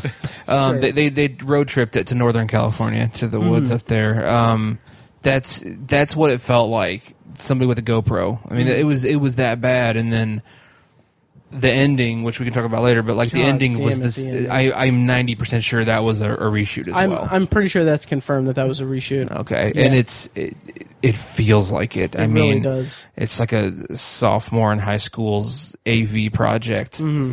That's what it felt like. It was. Yeah. yeah, just so atrociously bad. Yeah, I kind of liked the line, the the hot dog line. I'm not gonna lie, It was a little I bit- kinda it was- it. it was was kinda kind of fun, funny. yeah. Didn't fit at all, but Yeah. I thought it was like it's kind of funny. It's like it says like, "What's this called?" It's a hot dog. Savages. What breed? I kind of like that. Yeah. The Yeah. delivery was a little off uh, with Jake's reaction, but uh, but I I liked that. Didn't belong at the very end of the movie. Yeah. And then it's followed up with fucking Roland saying saying like, "Well, why don't you come with me? You have nothing to live for here. Yeah. So why don't we go to this kind of completely barren wasteland together and you know, uh, hang out and stuff?" He doesn't say, "Let's go protect the tower" or anything. He says, "Let's just go." And it's like that's supposed to be the lead-in for a sequel or whatever. Yeah, you know which- the, the certainty of food, water, and shelter that you have in this world. right. Just completely abandon that and come Yeah. put all that at risk in this other world with me. you have nothing to live for despite the your best friend that lives right next to you that has a family and everything that I'm sure would take you in as their own and everything now that your family's dead. But hey, no no no. No no no. Let's come with come with me since I uh, apparently killed uh, some dude after you know massacring a bunch of people um, with with guns and everything. But you know, let, let's go, let's Yeah. go. You heard you heard how the doctor said I have all types of hepatitis and radiation poisoning. Let's go where I got that. God The, um, damn it! Another thing I wanted to bring up was the. Uh, I don't think it's never given. It's never given its name in the movie, but it's Algul Siento or Mm-hmm. uh, Devar-Toi, uh, another name. It has this place has multiple names, but it's basically the evil lair of the Man Mm-hmm. in Black. Um, it- I I I am shocked at how shitty Bond villainish that was. Yes. I mean, it's like He didn't have a cat. yeah, He had rat people. He didn't have a cat. it's true. There He were had no, chicken. no no scenes of him stated that. Fucking Christ. I actually I I will actually defend the scene with him in the in the kitchen cooking chicken. Yeah. I, I kind of liked that because that felt like a Randall Flagg kind of thing. That, that did. That's Yeah. true. Um, Yeah, in another scene, the man in black is like, I don't know what the hell it is, but it's a random scene where he's walking up to this guy who's dying, Mm-hmm. and he's like, it's in the field after the battle with that looked like a Civil War reenactment. At, Yeah. like Conner Prairie or something. yes. That's the that's a level of set. Not that not that there's anything wrong with that, but like this is a a major film studio's release. Like it Yeah. looked like it looked like the a scene from the Project Greenlight movie with Shia LaBeouf, uh, the Battle like for Shaker Heights. Yeah. Someone had gone to the Civil War reenactment at Conner Prairie, taken a drone with a camera on it, flown over the battlefield. Yep. But he says, like, he leans down to this guy, and he's like, he's like, you're worried that you're not going to get into the afterlife or something like that.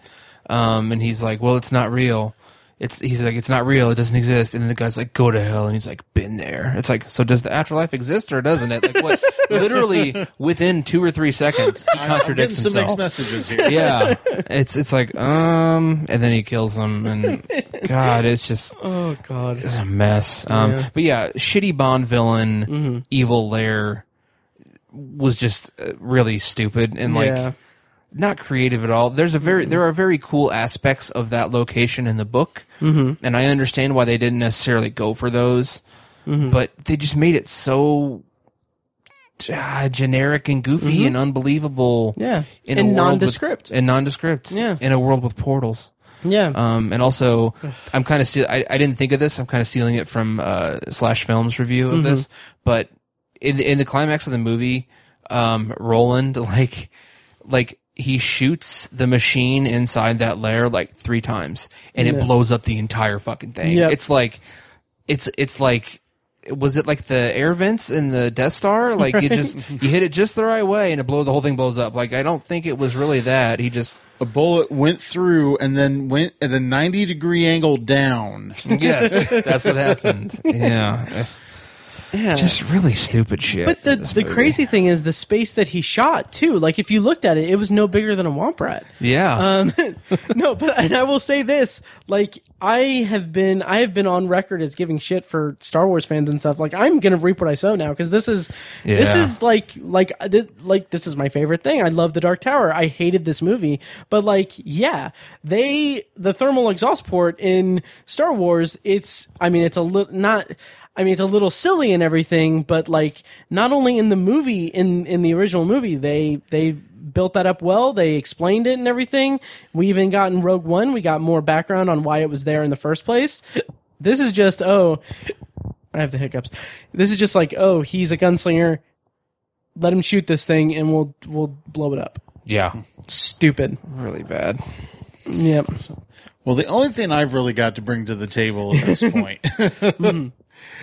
Are the Easter eggs. Yes. And that not even the Easter eggs for the books, but the mm-hmm. Easter the I'm I'm using air quotes here, the Easter eggs for the other Stephen King work. I believe the, there was three lines I said I had to bring with me to, to this podcast recording: mm. the multiplicity line, the um, ragdoll physics from Goat mm-hmm. Simulator line, and saying how these these are Easter eggs if it's an Easter egg hunt for a three year old. Yes. You know those Easter Yeah. egg hunts you do for really little kids mm-hmm. where the Easter eggs are sitting right out in the open Yep. Mm-hmm. in compl- really bright colors so you can't miss them.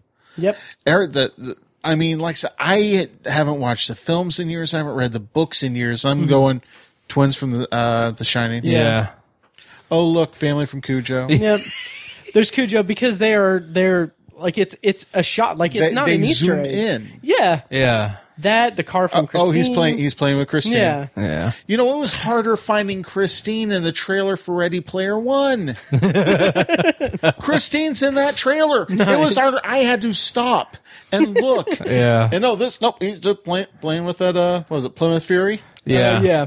Just playing with that Plymouth Fury. One of one of the funniest Easter eggs for me that it, it makes me laugh in retrospect because I think maybe Slash Film may have mentioned this, but um, uh, another podcast mentioned this that um, when they're at the Manni Village and they're they're like doing the portal and everything, which mm, the Manni the Manni folk, the Manni people are this uh, this kind of religious sect in, in Midworld that like they're known as like world travelers that they travel to different worlds and stuff like that. It's a very spiritual thing. But no, they just have this portal that they you know they need to just put the right parts in and just power it up. They got to plug in the surge protector and, and press press uh, press power, but whatever. but my thing was that they, uh, when they're at the entrance of the portal right before the attack, the guy, uh, the kind of leader guy is like, um, uh, is like, remember this number, um, because you'll need it to get back. First of all, that makes no sense because they don't go back. Like, there's no reason for them to go back. They're going to New York to get to the lair, to get to a portal, to get to to get to where they're they they have all the kids and everything, and to get to the mm-hmm. Man in Black. Like, there's no reason for them to come back. The only reason that they say that in the movie is so that we, as the audience, will look up and see that the number is 1408, and it's Right. like it's just like nail on the fucking head. Like, Yeah. like just just hit us over the head with it. Like, what the fuck are you doing? What's fourteen oh eight? Oh, 1408 is a short, Short story. uh, short story that uh, actually was adapted into a movie with John Cusack and uh, um, Sam Jackson. Samuel L. Oh, Jackson. duh. Okay. That is from what uh, un- until it comes out next month because it it is going to shatter it. But I believe that 1408 is the most successful opening weekend box office movie of Stephen King's adaptations. Really? I believe so. wow. I That's a think I read something like that because Well, you know, it had, it had the drawing power of John Cusack. Yeah. and Sam Jackson. Yeah. Yeah. But they couldn't repeat that with Cell. Yeah. Uh, Oh, Jesus Christ. Monday box office. Uh, Dunkirk 2.7 million, Emoji Movie 2.2 million, Dark Tower 2 million. Ugh. So it was actually third for Monday box office. Anyway, um, I'm looking up the brand of Stephen King. But that means it's up to 21? yeah. I believe so. Yes. Yes. Yeah, and speaking of budget again, I remember uh, five, six years ago when um, J.J. Abrams just kind of wanted to make this random movie called Super 8. He made that movie for like 50 million bucks. So yeah. 10, 15 million dollars less than this. And that movie was way superior to this. Like I remember being surprised, like, man, he made this movie for fifteen million dollars. Like that was Oh, yeah. impressive. Uh, and here we are, and this the sixty six million for this felt like, like I said, damn near like a sophomore, with the exception of some quality CGI and everything, and some good costume work. I think uh, Roland Deschain looked amazing. It looked amazing. Looked yeah. incredible. Um, other than that, the, a sophomore in high school's AV final project. Mm-hmm. Yeah, And- Seen more quality work come out of the folks uh, coming into Shocktober. yeah, And Yeah. some of those Oh, people yeah. are only making films in 48 hours. yeah, Exactly. yeah. Um, that, that, that is not to disparage any of the folks that show at Shocktober. Yeah. right, right, right. Of course. Um, and yeah, and I just looked it up, and it is confirmed 1408 of the 41 um, Stephen King movie adaptations or Stephen King book ap- adaptations that were made into movies. Um, 1408 is the highest grossing opening box office take. That's uh, at 20,000 for the opening weekend. So 20 million? 20 million, 20 million, 20 million. Okay. And uh, yeah, so it is going to demolish that because it is tra- it is going to be amazing. The movie, Yeah. it. But anyway, Yes, Um, it is. yeah, yeah. I uh, I know that there's more to talk about with this. Oh, the Easter eggs and stuff. So, okay, okay, wait. Let's let's back up. Let's talk about the sheer stupidity and ridiculous nature of the doorway demon at Dut in in the Dutch Hill scene. Yes. What the fuck? fucking disgraceful. pointless. Yeah, exactly. pointless. Yeah. What was what was your take on that as as someone who hasn't read the books and has no uh, context for it? I didn't even know it was a demon. I thought it was like a defense system when you activated the portal. Yeah. Which which also I think is fucking ridiculous that he, Jake's entry to Midworld is that he just walks into a house and he types in 1919 onto a pad and oh, there's the portal.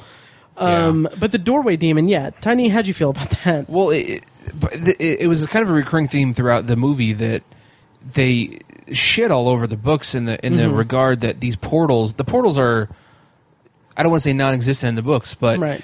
They're, not like that. they're doorways. Yeah. they're described described as doorways in the books, and Mm-hmm. in order to use them, you have to use. You don't just turn on. You don't flip a switch. You don't punch in numbers. Right. Mm-hmm. You need like magic, literal magic. You need the, the lengths that the characters in the books go through to use those portals. Mm-hmm. Yep. is life threatening. Like they Yeah. have to. Oh, yeah. They have to wield a certain amount of magic or power. Or Mm-hmm. there's a whole book where they're kind of doing a favor for someone just so they can get something from them to use a portal. Mm-hmm. Yeah. That's an entire fucking book in Right. the series.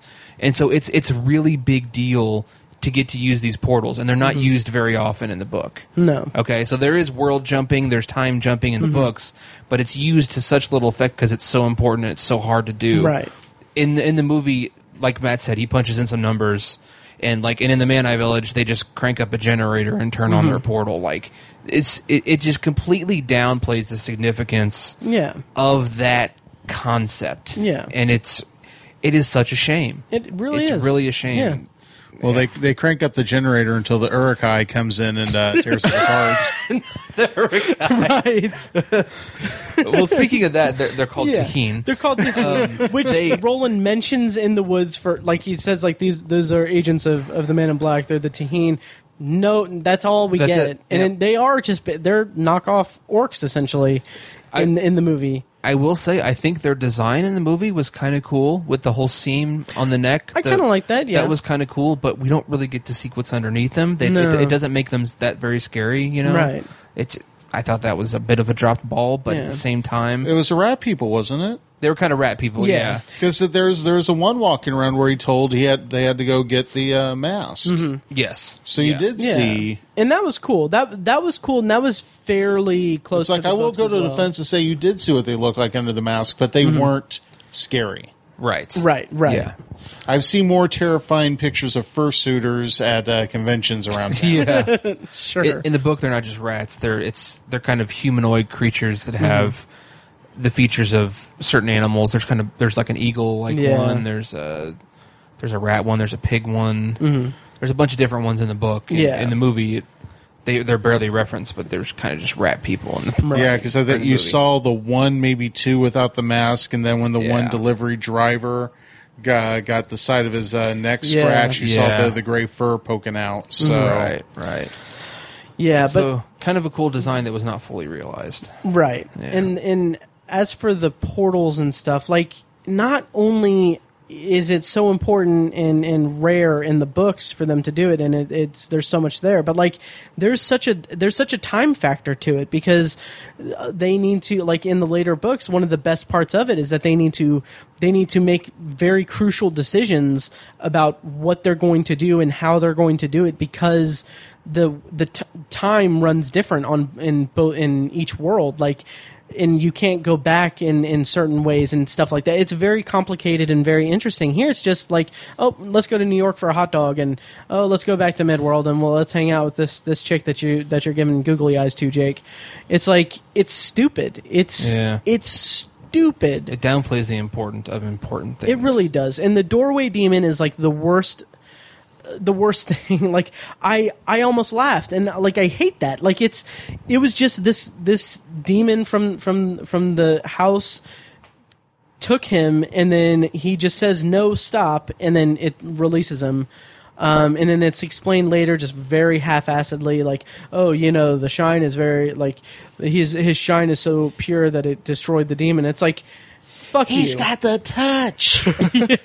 He's got the Yeah. power. which which okay so if they even like they could have like they could have incor- like if they wanted to do the shine that's fine because that that that's a nice easter egg i didn't mind that at all tiny um i didn't mind it at all but if they wanted to incorporate like like the touch and stuff why didn't they just make like you know earth side of it or keystone earth side of it um like they refer to it as the shine over there but then in, in midworld and everything and in the lore of the the history and everything it's referred to as the touch there. Like Right. there. Like why not do that? But whatever. Which- Well, have we effectively shit all over this movie? I we think- have. I, in, I think we the- have. Yeah, I'm sure. I'll. I think. I think this is the reason why I told Fekkes that I would. I would do a one-on-one thing with him because I know that after we finish recording, I'm gonna. I'm gonna think of tons of other things. Yeah. and then I'll. I'll bitch at him about it.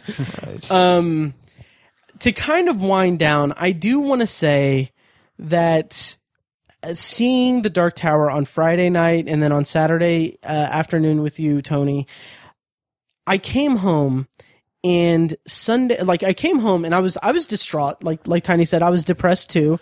Um, actually, the first night, Friday night, I uh just I threw on Lord of the Rings: The Fellowship of the Ring because because I wanted to live vicariously through that. Like this, like that in Game of Thrones. Like the Dark Tower deserves the care that went into Peter Jackson making Lord of the Rings or um um uh Benioff and Weiss I think is are their names uh doing Game of Thrones. And like I even watched like I watched this week's Game of Thrones uh The Spoils of War is a great episode by the way. Yeah. but I watched that episode and the whole time I was just like I was so I was so um sad because I was like like looking at the money that's on the screen in an episode of Game of Thrones I'm like this is what the Dark Tower deserves. And this is what like it's never going to get. Presumably it's never going to get this. And it- it's it sucks. It fucking sucks. Matt, at the very least, Dark Tower deserved the care that George Lucas put into the Phantom Menace. Yeah, it didn't even at get the very least. it didn't Yeah. yeah. Yeah, that's true. Oh, that's a disturbing sentence, but you're right. yeah and I, I feel dirty saying it. I really mm-hmm. do. Yeah. But I mean, like like I said, I I didn't have a dog in the race. right Horse, and whatever. Mm-hmm. Words are hard. you didn't have a Billy Bumbler in the in the race Yeah, sure. What you said. Oh, that reminds me of a whole bunch of sh- shit that we could have talked about. Hang on, go ahead. Sorry, I'll throw them in probably. but you know, it's I I didn't I went to see it because you know listen you guys talk about it and mm-hmm. I wanted to throw my couple bucks in towards the box office to mm-hmm. you know show my support for you guys right? Mm-hmm. and um but yeah it's it, it's average and it's forgettable Yeah.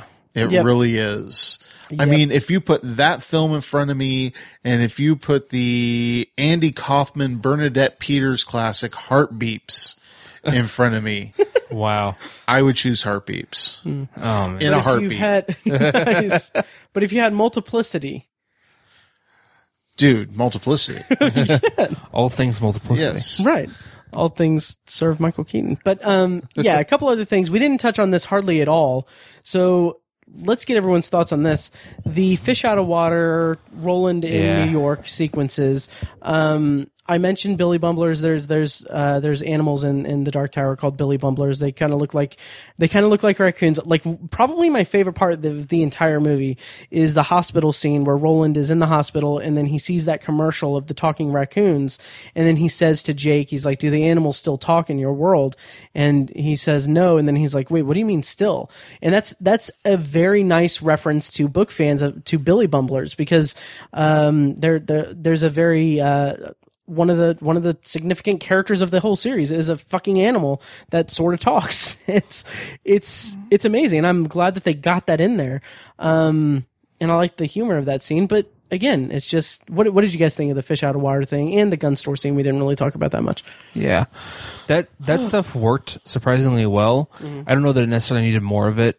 Right, Uh, but but it worked. Uh, especially the the chef with the knife was that was great. that was I don't know about hilarious, but it was pretty damn funny. I laughed really hard at that one. that was the part that I couldn't remember. right, The funny part of the movie. right, and in the scene in the hospital and stuff. Yeah, that's Yeah. it was it was it was funny and it worked, and Yeah. I think it was injected at the proper moments in the story. Sure. Um, and people have been kind of shitting on the movie and making the comparison to Last Action Hero with that. to which I, I say that yeah maybe they should have saved that for the second movie and made the first movie or first installment just Roland and the fucking gunslinger. Don't shit on Last Action. But anyway, oh, I I love Last, Last Action Hero. But what did you think of the fish out of water gunslinger in New York thing? Comic Yeah. relief. it, that it it tried to bring a moment of levit, levity that really was not fitting the film and did mm-hmm. not feel right. Okay. Now, of course, this brings me to a question that I've got a bad feeling that if I ask this, is going to get us on another twenty minute rant. Okay. But you saw it painted all over New York. Oh god damn it. Yes, yes, who the fuck was the Crimson King? Okay, do you have another hour? no, the Crimson King is the big bad of the Dark Tower universe. Um, he's not introduced until later in the series. He's not revealed until later in the series. Um, and it's just like like the Man in Black is just uh, he's he's not like basically the Crimson King is is the is the big bad of the universe. He's like he wants to control everything. He wants to rule over Todash space and everything. Um, basically, the graffiti is just hey, reference to the reference to the books.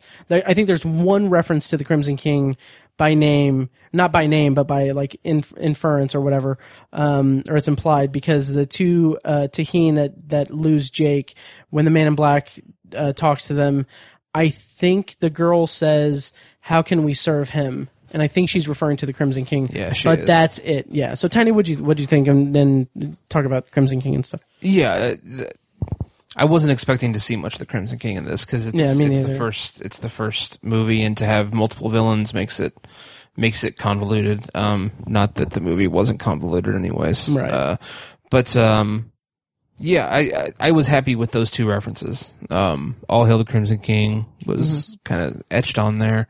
Um, the Crimson King is kind of a, a kind of a weak villain in the in, in my book in in Yeah. the books. Uh, I think he's sort of a weak villain, and uh, he's just not explored all that well. He's a little bit cheesy, Yeah. uh, to an extent. But the if you listen to the other part of this episode, I'm not sure how Matt's going to edit this, but I talk about Mm-hmm.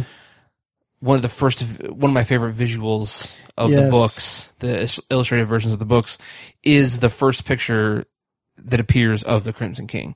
It Mm-hmm. like kind of scared the shit out of me, and it's like it's super effective on me, and I had like a almost like an out of body experience the first time I saw that image, and it's I just love it, and uh, so so he's he's good in that respect, and I, I think that illustration was effective, but uh, Mm-hmm.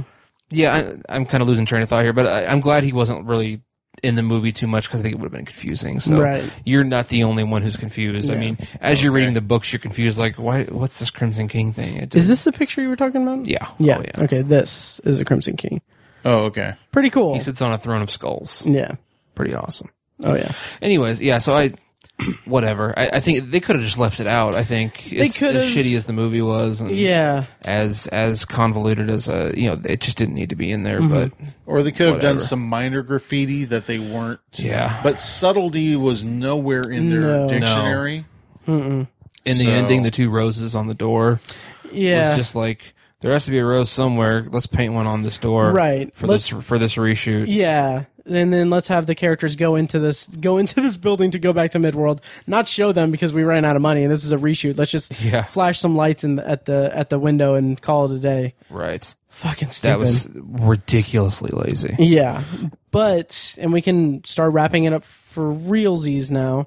Um, yeah. Oh, there was one Easter egg that I didn't realize was an Easter egg until uh, the until a couple nights ago, actually, or last night, actually. So, um,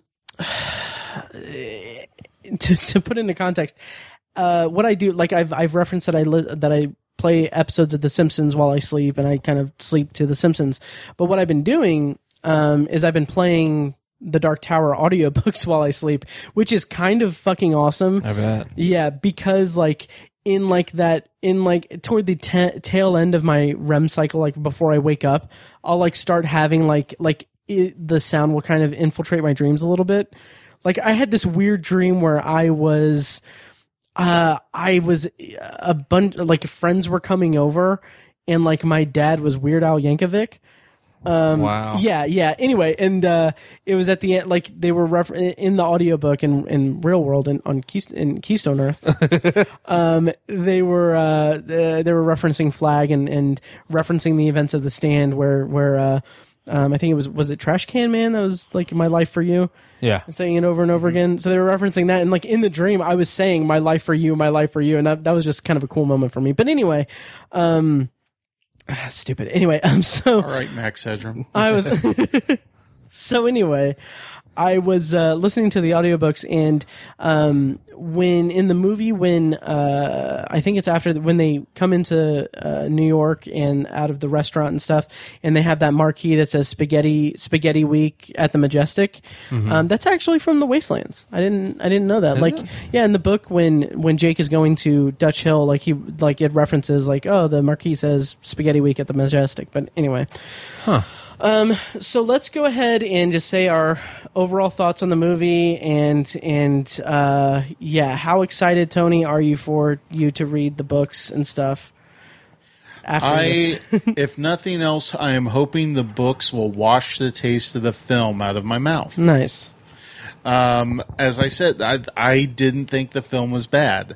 I do not feel personally assaulted Mm-hmm. by this film because I have no basis. Right. All I got to say is it's an average action film that mm-hmm. is entirely forgettable, mm-hmm. which just on the surface is a crime against Idris Elba and everybody else. But then when you look deeper into it, as you guys can, it just becomes more and more insulting.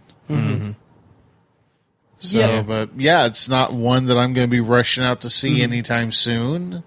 Yeah. Um, in fact, if it's one that I never see again, I'm okay with that. Sure. I mean, I've seen it once, and all right, let's move on. Mm-hmm. I'm not going to say that's 95 minutes of my life I went back. Right. You know, I'll kid around with you saying you owe me Sure. 11.99, but no, it's it was it was money well spent. Mm-hmm.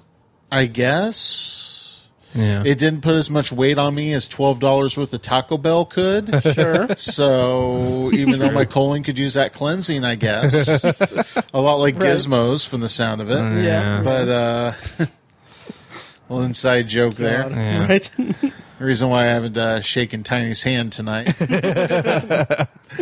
Oh boy. but, but yeah, that's. I mean, I really just don't have that much to add other than it was an entirely average, forgettable film. okay. But you will read the books. Uh, if, to. One of the reasons why I was playing with my phone over here is that Mm-hmm. uh, I'm finding out Barnes and Noble's mobile site won't let me put uh, buy the book.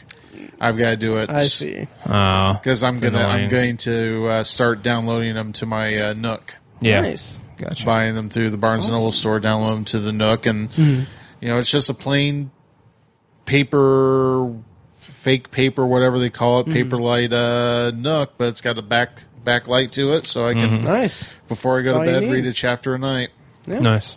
And it's a quick read. It's Get quick- get back in the habit of reading something that's not message forums and uh, Mm-hmm. Right. tweets. right. That's Right. horrible for my brand. I know.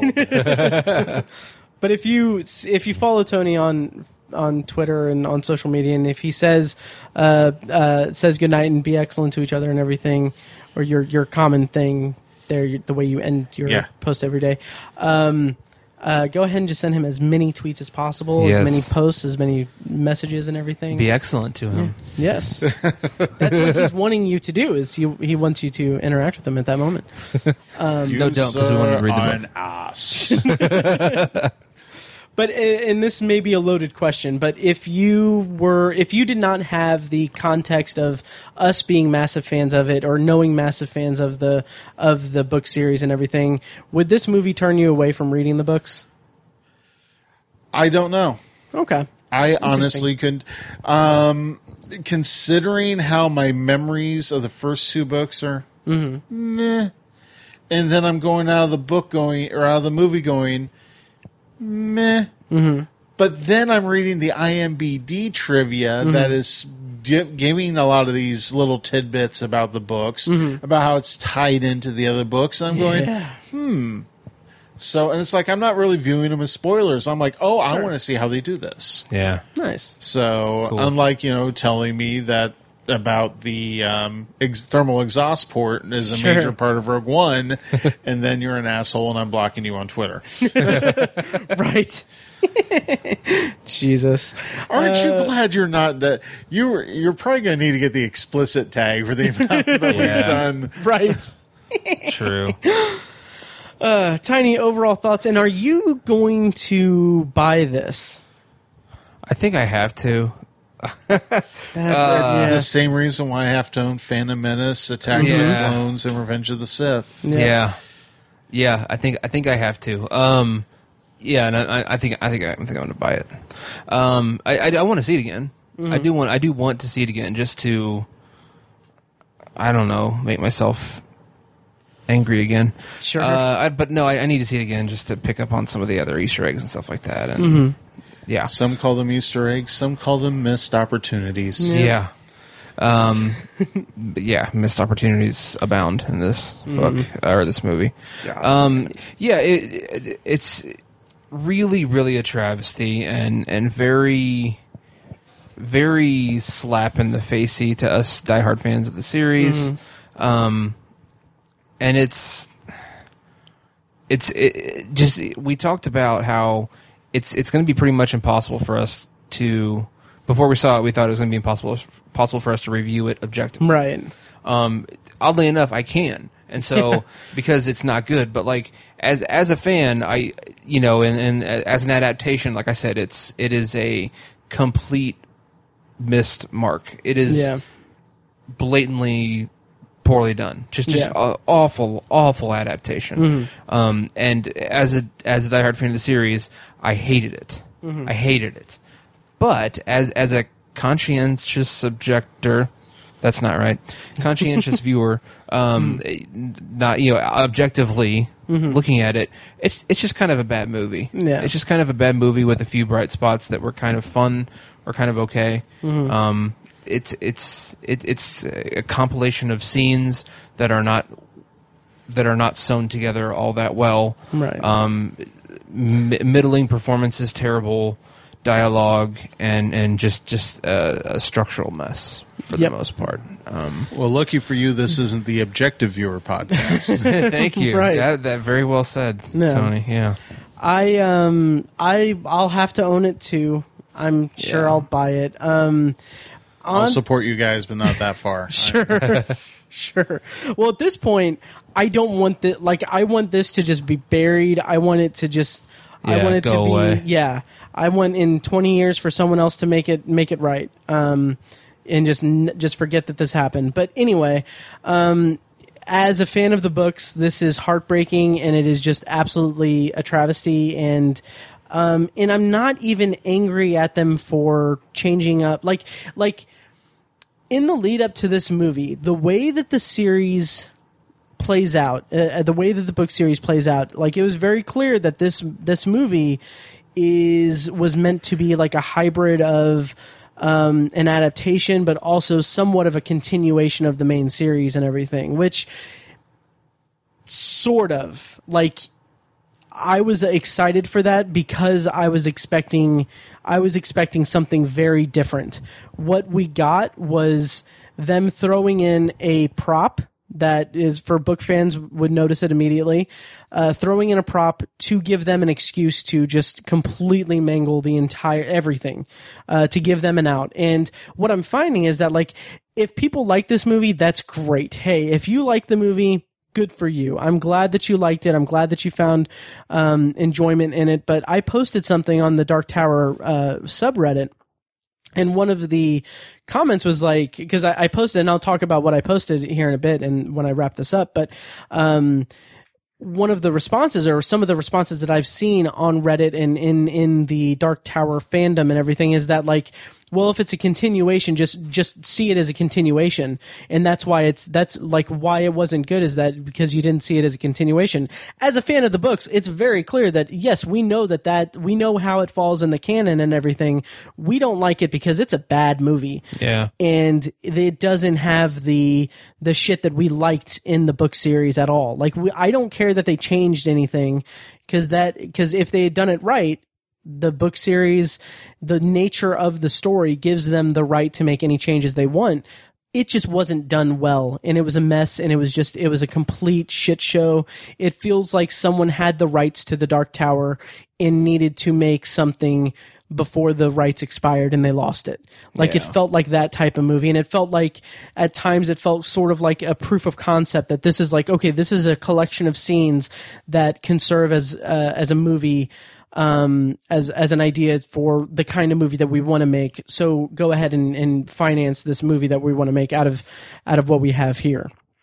And like I said, I'll own it because I'm a diehard uh, Dark Tower fan, and there were moments in it that I kind of liked, and I want to see how everyone justifies themselves on the commentary. Yeah. um, and also, um, like the entire time that you and I were watching it, Tony, um, I was sitting there thinking like I was like I was seeing the scenes in front of me and I was th- picking apart the ones that looked visually nice and thinking like at some point I wonder if like to challenge myself I wonder if I could edit together a trailer that would out of just footage from the movie to make it like look like it would be a good movie.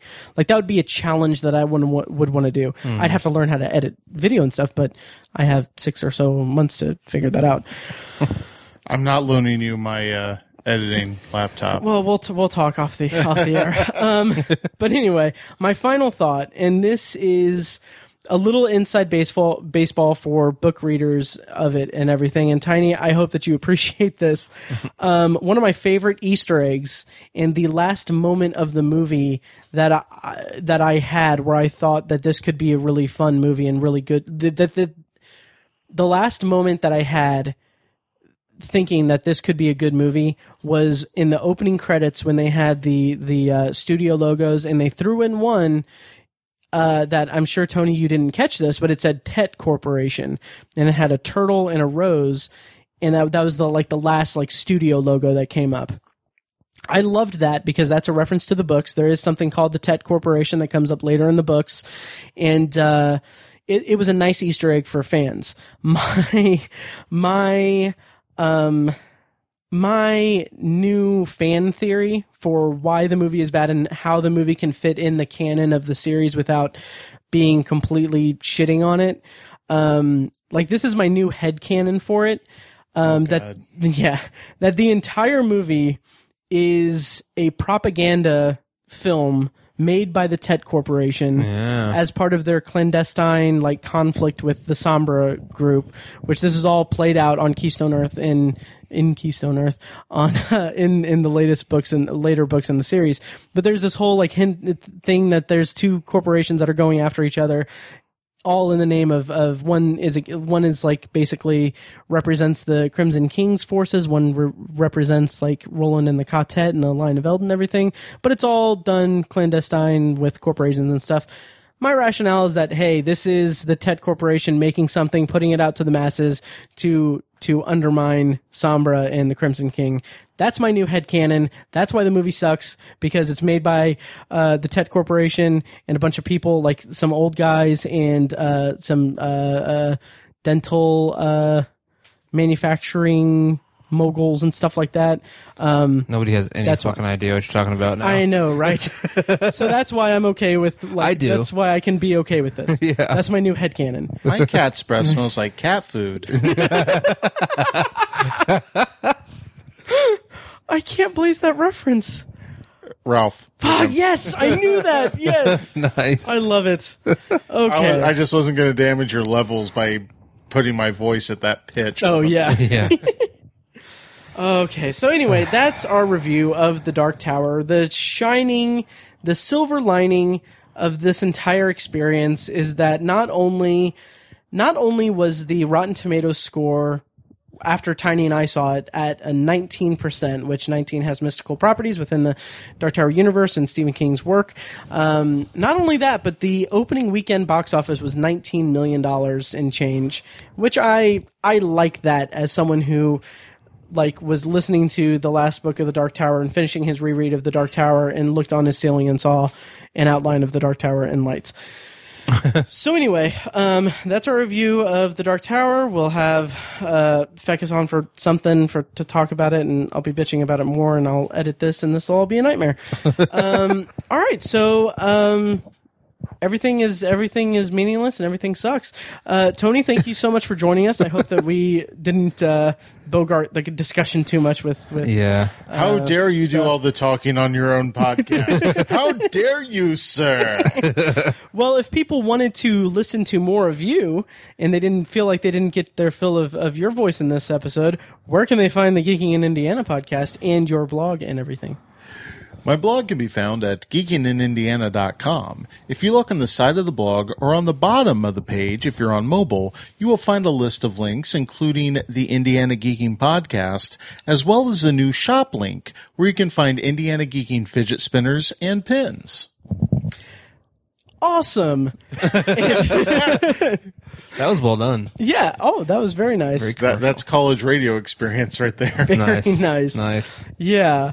Um, also, as, a final, final note, I really want to see more movies with you because you definitely uh, bring out my uh, you you push me to be self promotion promoting things. Oh. So yeah, That poor um, before we go to the to the young woman that was cleaning the theater at the um, AMC at Castleton that was so into the discussion about the movie um, that you know we have people trying to go in and sh- she hasn't gotten her job done Yeah. yet because Matt's bogarting her time just as they're going on about the movie versus the book. Uh, yeah. And then I just, as we're leaving, I go, and if you want to hear more of his thoughts, you can listen to his podcast.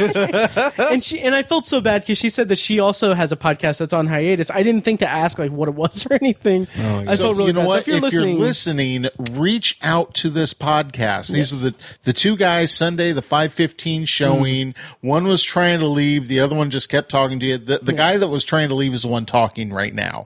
Okay. Yes. and the guy talking right now is the guy who made you immediately regret asking what, how the movie was. um, so yeah. So anyway, uh, thank you guys for listening. Is there anything else that we need to say, or can we? ka's a wheel. I hope it comes back around. I hope so too. I'd also like to point out that this discussion is probably longer than the film itself. It, I think it is. We are at two hours and seventeen minutes of recording. No way. Yep.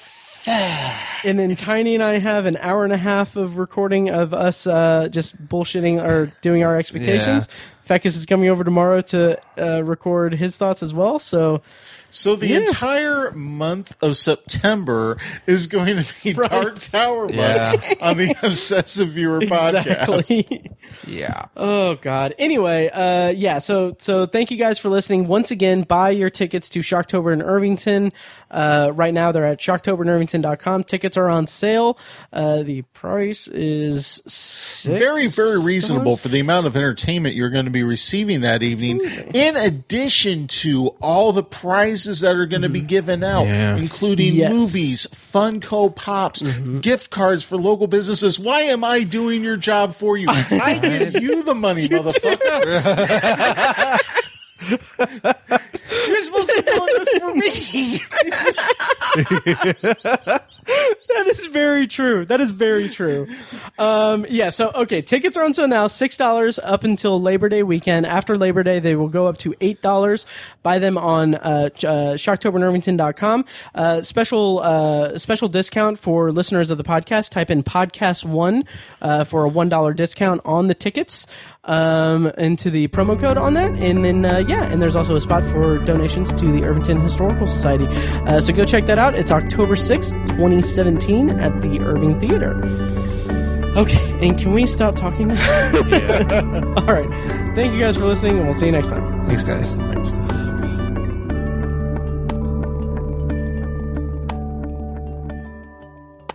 I was I was at uh, the Stump a Geek up at Kokomo Toys last Okay. Friday, And um, I'm told no, let the kids win. They got a ton of prizes to give away.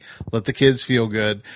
Someone comes in, has his kids walk up, and it's someone that knows Sean, the owner of uh, Comics Cube, that's doing this with me. Okay. And Sean just looks at the kid, goes, "No Star Wars questions." and he, actually, Sean looks at me after kidding around with them and their dad for a few minutes. Goes, "Wait a second, we have Tony here." Yes, drop the Star Wars questions, Tony. Answer them. Nice. And uh, the first, the, he had two kids come up and ask questions. The first one was like, "What company makes the Tie Fighters in Star Wars?" Jeez. And I, I look at Sean and go, "You want me to answer this?" He's like, "Yes, please." I go, "Sienar Systems." Jesus. wow. And the kid looks back at their dad. The kid doesn't know. and the dad's just like, yeah, that was it. and then the next kid comes up and they're like, well, you know what? You didn't know Tony was going to be here. Go mm-hmm. ahead, go grab go grab a prize. the second kid comes up and goes, "Who what is the make of the X-wing fighters in The Force Awakens?" Oh, wow. And kind of looks at me and I just look at him and go, "It's a T-70." See, wow. yeah, you're just looking at me like nerd. Yeah. Yeah. I, one of my things is props, mos, uh, props, costumes, mm. and building models. Right. Yeah. And so this stuff is on all the prop and model boxes. Right, right. But it's really good that you have like something that is uh, uh like such a vast kind of thing that has like like like that franchise like Star Wars like that's massive and it has such a huge following and so much trivia and stuff. It's really nice that you guys all have that and that people have that and Star Trek and and Lord of the Rings and Harry Potter and Game of Thrones, you know, things that have like really big vast Twilight. Twilight even that has Damn. really uh In and Yep. twist. Yeah. No Yep. kidding. You dug deep for that they one. that they're adapted and they have all this merchandise and you know midnight screenings and it's so great so great Still have the books, Matt. we do we do we have the books and the comics and the imagination stuff um, And remember, they've only it, it took them how many years to go between Amazing Spider-Man two and Spider-Man Homecoming to that's do a reboot. true and that true. was sony also and sony is clearly fucking I'm not idiots here. I'm not here to give you false hope. oh no no no! I just want to give you some manner of hope. no there is no hope the world is a barren wasteland of, of shittiness No, no. Look, remember, remember what bad CGI Leia said. Hope. But did she look like a ragdoll, like the ragdoll physics from Goat Simulator? Hey guys, there's going to be more, uh, more Dark Tower discussion and everything um, in the days to come on this podcast. I did record that uh, aforementioned episode with with Fekkes, um, where we talked about the movie and, and about the studio side of it and kind of the actual failure of producing it and everything. Um, I'm going to release that separately, and I will have a pine tree perfume from Mike uh, to include on that. So be on the lookout for that in the next uh, few days or so. Um, I am kind of toying with an idea that I wanted to kind of get a read on uh, our listeners to see what what they think. Um, me and Tiny have been talking a lot about the Dark Tower in the months, in the previous months leading up to the movie, um, on the podcast, and we've talked about it a lot over the last seven years, um, just together. So I was just curious, um, just to kind of get a read on it. If you're listening to this, let us know what you think of this. But assuming that we could lo- could figure out the logistics of it, and assuming that I'm I can get back on track with anthology and all my other podcast stuff uh, beforehand. How would you guys feel about uh, Tiny and I doing a uh, an infrequently released um, Dark Tower podcast, specifically about the Dark Tower series, um, the books, we're kind of going through them um, part by part and having on. I don't know how the format will be, but maybe a rotating, rotating. Uh, um, rotating guests who maybe aren't familiar with the books and kind of discussing them um, every, I would think maybe monthly or maybe a little more frequent than that. I'm not sure. Just something that I'm kicking around. If you have any thoughts on that, let us know. Twitter, Facebook group, everything. I'll post this on the Facebook group as well. And uh, and yeah, Twitter, Facebook, all that. Uh, thank you guys for listening, and um, long days and pleasant nights.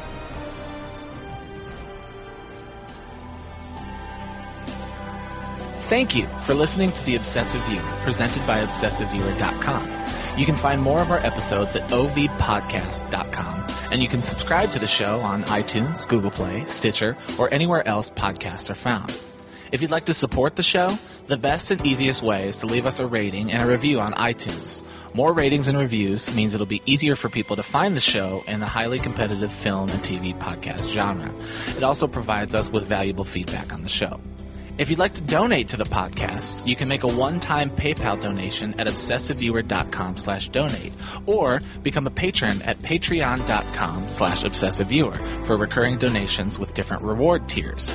Every donation goes toward paying the fees to keep the podcast running and is greatly appreciated. For official Obsessive Viewer merch, including shirts, mugs, notebooks, phone cases, and more, visit our TeePublic store. You can also buy other great TeePublic designs in our store, and we'll get a small commission on the sale. You can find a link to the store in the show notes of this episode and at obsessiveviewer.com slash donate. The Obsessive Viewer's theme song is An Eclipse of Events and is provided by Loudlike from their EP Mistakes We Must Make. You can find that and more great music from them on iTunes and like their Facebook page at facebook.com slash loudlikemusic. Any and all feedback on the podcast is encouraged. We love to hear from you guys. You can contact us by emailing podcast at obsessiveviewer.com or by tweeting us at obsessiveviewer, at obsessivetiny, and at I am Mike White. You can also like us on Facebook and join the Facebook group at facebook.com slash the obsessive viewer where you can take part in discussions and polls between episodes. For more podcast content, check out Anthology, Matt's solo podcast, where he's reviewing The Twilight Zone as a first time viewer and exploring other classic and contemporary science fiction anthology TV shows. You can find Anthology at anthologypod.com and anywhere podcasts are found. For book lovers, you can check out our sister site at obsessivebooknerd.com for book reviews, author spotlights, and a general celebration of reading. Finally, if you're philosophically curious, check out Tiny's side project podcast, The Secular Perspective, which explores the concepts of faith, religion, and existence from the perspective of secular hosts Chad and Amanda. You can find that at thesecularperspective.com and subscribe to the podcast on the app of your choice. Once again, thank you so much for listening, and we'll see you next time.